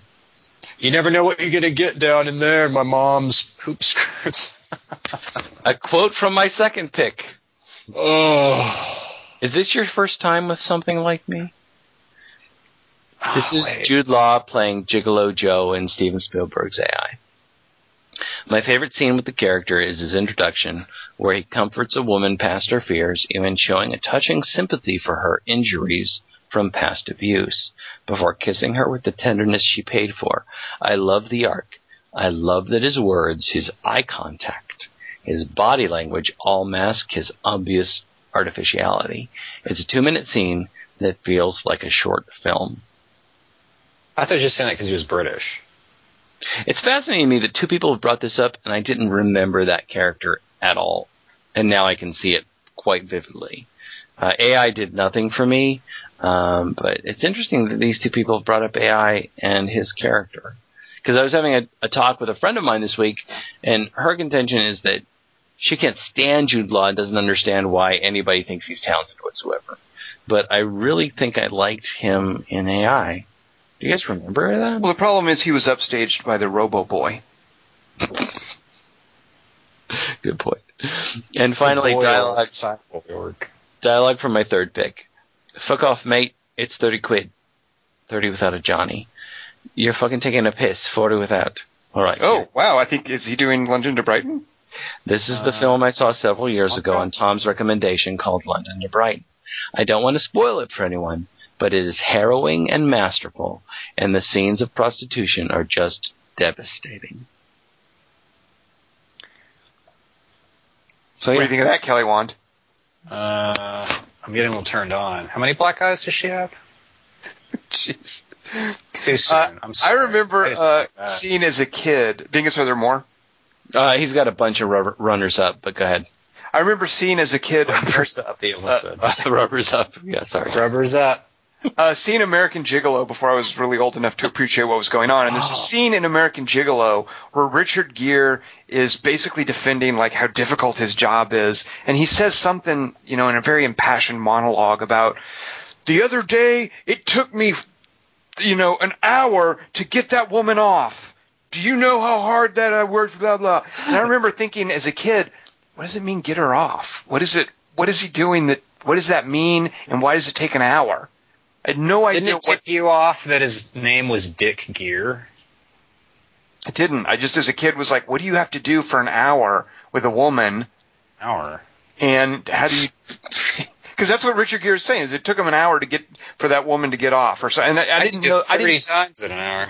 I didn't understand the idiom as a kid. I was like, what does that mean? What what's being described here? I don't understand. I'm confused. It wasn't a kidium. It's a good point. It's an R-rated movie. I shouldn't have been seeing it. Wait, By the he's way- full frontal in that, and you saw it as a kid. I wonder what that taught us about you. Uh, there are two Vegas prostitutes that come to mind: uh, Gwyneth Paltrow and Elizabeth Shue. Name the movies.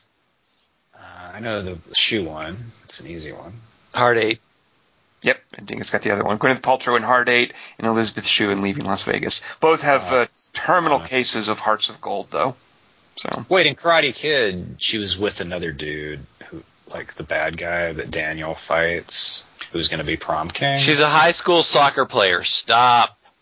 Dingus, sometimes they get paid for that. So soccer there we go. player. Uh, Scott Andrews writes, MPAA, two R's and a PG-13. Quote, I am saying we can stop, get pancakes, and then we'll get laid, alright? Carl Showalter, Steve Buscemi, in Fargo. Very nice.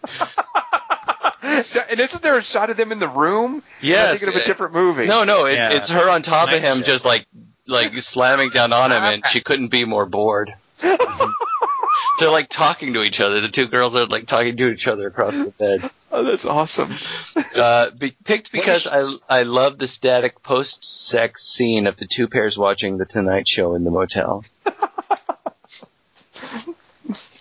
uh, quote: uh, He had it coming. They all have it coming. Strawberry Alice, Frances Fisher screaming out the window in Unforgiven. That's some good yelling. And quote: I want a $100 gift card deposited into my locker room by noon tomorrow. Mm. Olive Penderghast Emma Stone in Easy A. Jeez, a Pete. Good lord. I'm using Wait, a very that. inclusive definition of sexual service here. Olive receives gift cards in Yeah. exchange for allowing boys to say they had sex with her. A lot of good scenes, lines in the movie, mostly from Emma Stone, but also her parents played by Patricia Clarkson and Stanley Oh. Tucci. Oh, it's such so ingratiating. I despise. I love both of those actors, but uh, that movie. I just felt so awful for them in that movie. really? That was that bad? Yeah, it was pretty terrible. Uh, and Emma Stone. It was. It's one of those movies where you watch it and you're like, oh, she's going to be really good when they when she stops making crappy movies. Uh, I mean, Easy A was kind of cool, and it was this weird variation on the Scarlet Letter, but not a prostitute. She's just accepting payment so that people can claim uh, she slept with him. Like she's Wait, she's that's not accepting she's accepting their uh, their gossip. Like she's letting her reputation be trashed uh, in exchange for payment. So does a woman who, uh, or a man for that matter, who uh, you pay to have virtual sex with on the internet, is that prostitution? Kelly, Uh, only if you get caught. that came out wrong. Um, wait, I thought it was called Easy because she has sex with an instructor. How does she get an A in a class unless it's sex education? No, she's she's uh, uh, as I understand it, the premise is she's uh, helping nerds get right? sex Get cred. cred. But Yeah, That exactly. title doesn't make any sense though. Her name It's is a- it's a reference- name. Yeah, and it's just a reference to the Scarlet Letter. Yeah, but that make, it makes sense as a Scarlet Letter reference, but it doesn't make sense. Like it's a single entendre. Because in high school, if you have sex or if you've been rumored to have sex, it's basically the same thing. Kelly, one, it's not an entendre, a double entendre. Both things don't necessarily have to qualify. You can entendre to something that doesn't necessarily qualify. It's just a reference to something. So easy A is a colloquialism. You know, it's it's an idiom about high school, but here it's used specifically about Scarlet Letter. The fact that she's not necessarily getting easy A grades, that doesn't necessarily. It's not a flaw in the title. How many guys does she say that to? Uh, well, she lets them say things like she helps her friend first, who's gay, which is actually that's kind of a cute part. Is he doesn't want to be seen as gay, so he says, "Will you please let people think that I slept with you, so they won't think I'm gay?" Um, because he's in high school. Easy A. Oh. So and then and then she. Well, no, she does it because they're friends, and at a party they go into a room and they have fake sex where everybody's supposed to be listening, and then he walks out and everybody thinks, oh, this dude just got laid, he can't be gay. So then she she parlays it into a business at at, at the school. Um. Hey, she'll have sex with gay guys. She doesn't have sex with anyone. That's why she's not a prostitute. Oh, it's very confusing. It's a lot of don't know why- rules, Kelly Wand. I know. Yeah. Just right, but prostitution shouldn't be that complicated. Hmm. All right, uh, we have two more. Rhiannon McLean. Ah, here we go. Hey, Tom and Christian, but not Kelly Wan, since he did one of his groans when you read my email last week. Uh, yourself, Oh, Kelly sorry. Wan. Wait, into what did I say? Let me repeat. Uh, yourself, Kelly Wand. Hmm. So that you- Rhiannon has spoken. Gosh, I'm not good at reading things aloud, so it makes me stupider. So I apologize if I mangle your correspondence. I, I pre- much prefer you when, when you read them aloud, though, because on the podcast it's lousy when you don't. What? N- number three. In District 9, uh, uh, I'm sorry, Rhiannon says, here are my three favorite movie prostitutions. And favorite has a U in it. Hmm. Number three. In District 9, there are human prostitutes working in the alien settlement. I wonder what they do with the aliens. Director's cut, maybe? I'm scared to make a noise. Num-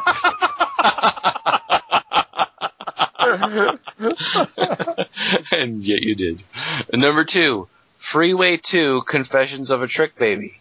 Come on, I can't. Uh, Rhiannon, this is the worst foreplay ever. Wait, I mean best. Freeway 2, colon, Confessions of a Trick Baby, Trick Baby being one word, is meant to be a retelling of Hansel and Gretel, but in this version, Hansel and Gretel are escaped convicts who run away to Mexico and huff paint, and huff paint and hump corpses. Natasha Lyonne plays a bulimic prostitute in it. I think she's Hansel. What? Wait, I've really lost. I think Rihanna McLean is in a different movie universe than I am, but Well, Freeway One was that Reese Witherspoon take on Little Red Riding Hood, wasn't it? right with uh, um, what's his name from Twenty Four? Jeez, Kiefer Sutherland. isn't he in that? He's He the bad might be. guy. Yeah, he's the big bad wolf slash serial killer, I think. Yeah. So Is Freeway it Two, they Freeway One. it is if you've seen Freeway Two. That's not prostitution free. Okay, go on. Sorry. Wait, you're gonna finish your thought, and then I was getting. Oh no, I, I just I, I I did not know a Freeway Two existed, but it sounds like they've they've morphed over to the Hansel and Gretel uh, mythology from the Little Red Riding Hood mythology. Interesting take. Okay, so you're ready for number three? Yep.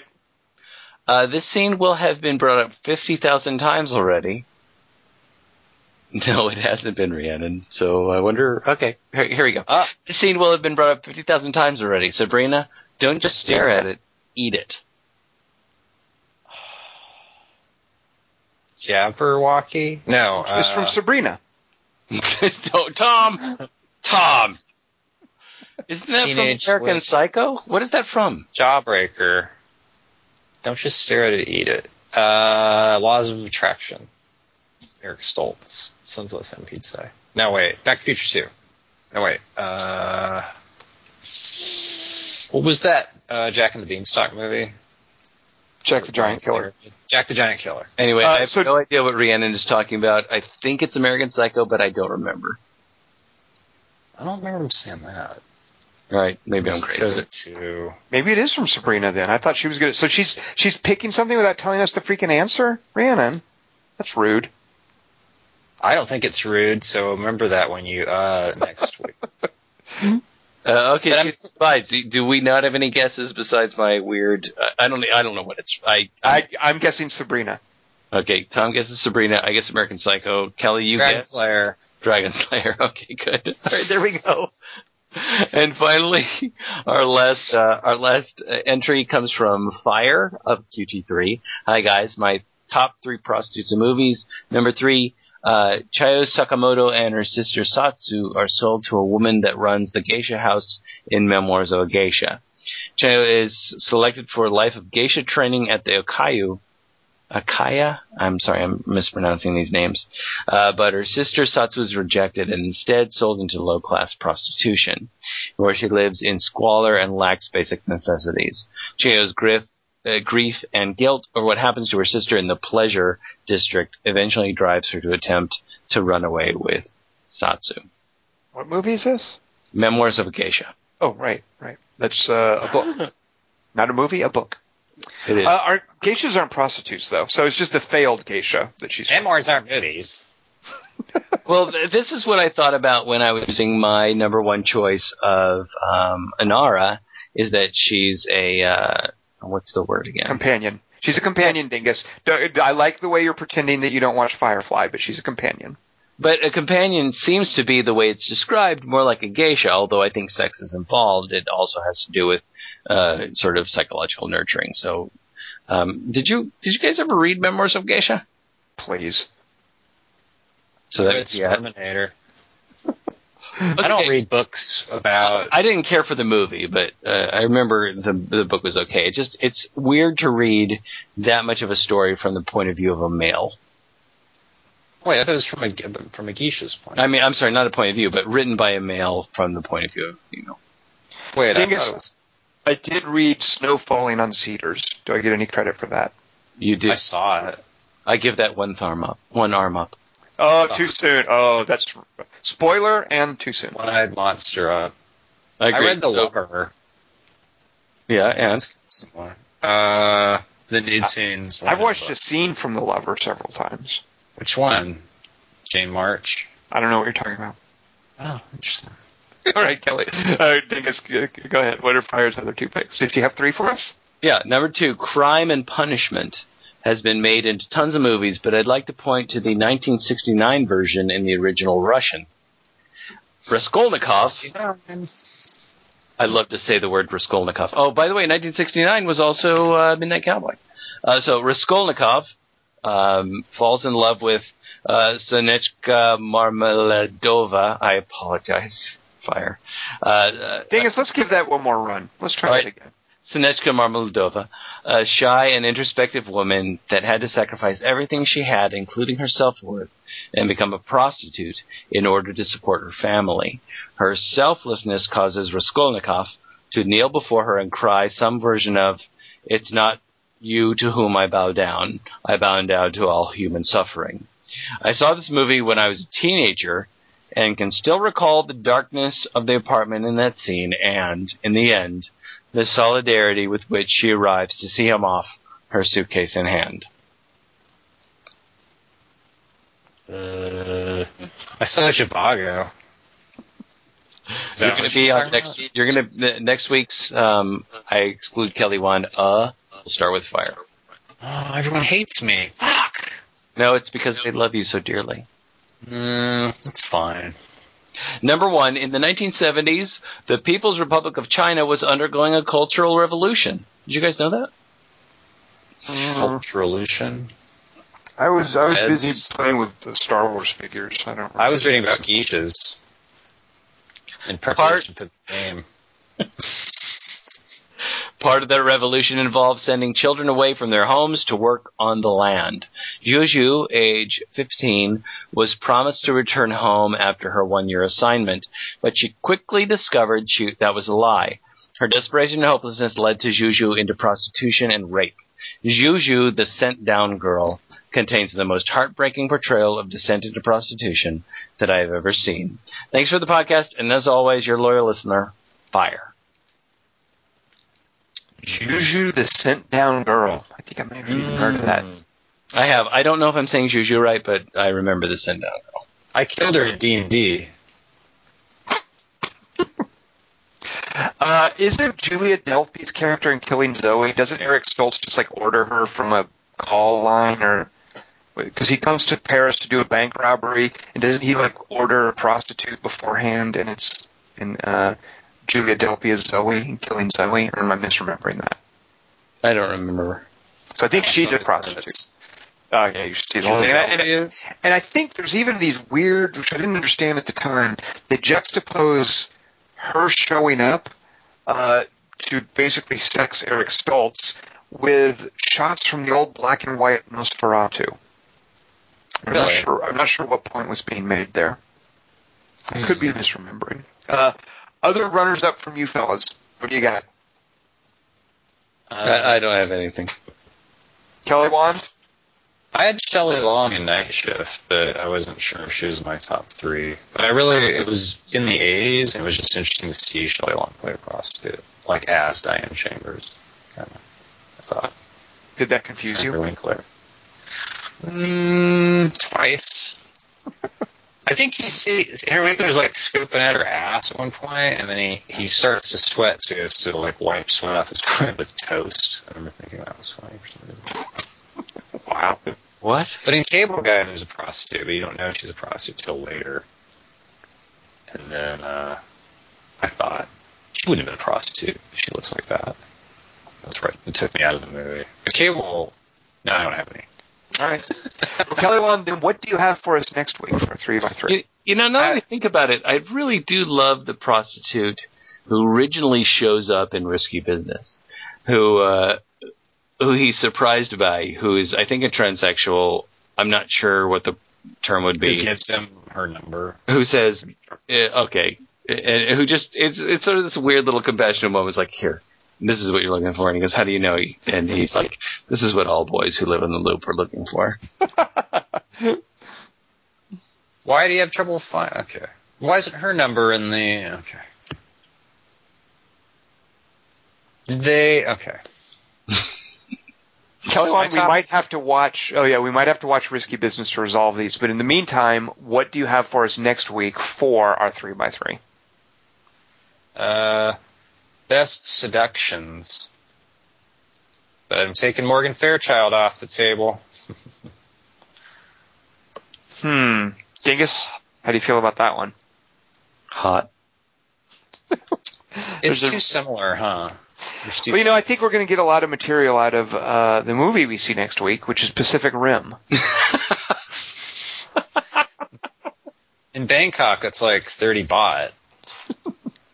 Uh, all right, so uh, next week, join us. We will see Pacific Ugh. Rim, um, aka Guillermo del Toro's Transformers, as near as I can tell.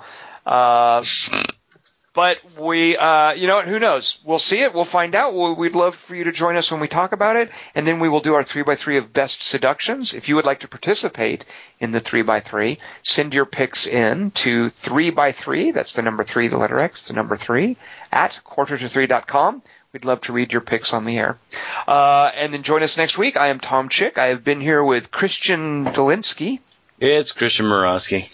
Mm, I don't think that's right. And Kelly Wand. Capricorn 1 prostitutes.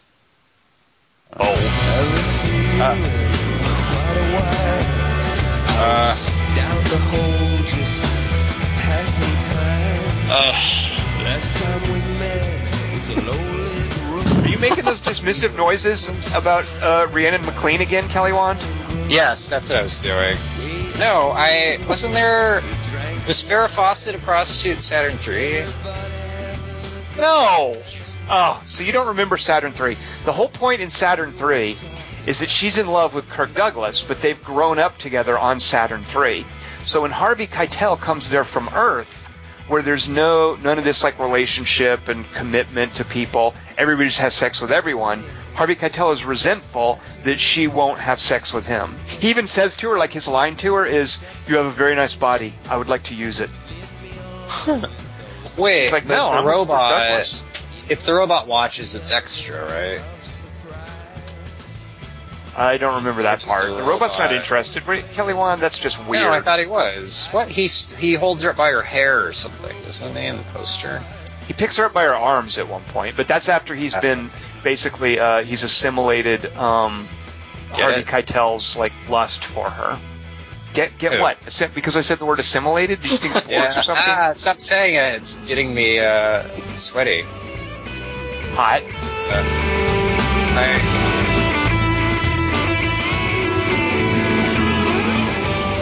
uh, it's music top. Very appropriate. Wait, is Saturn 3 that movie that ends with someone saying it's a cockbook?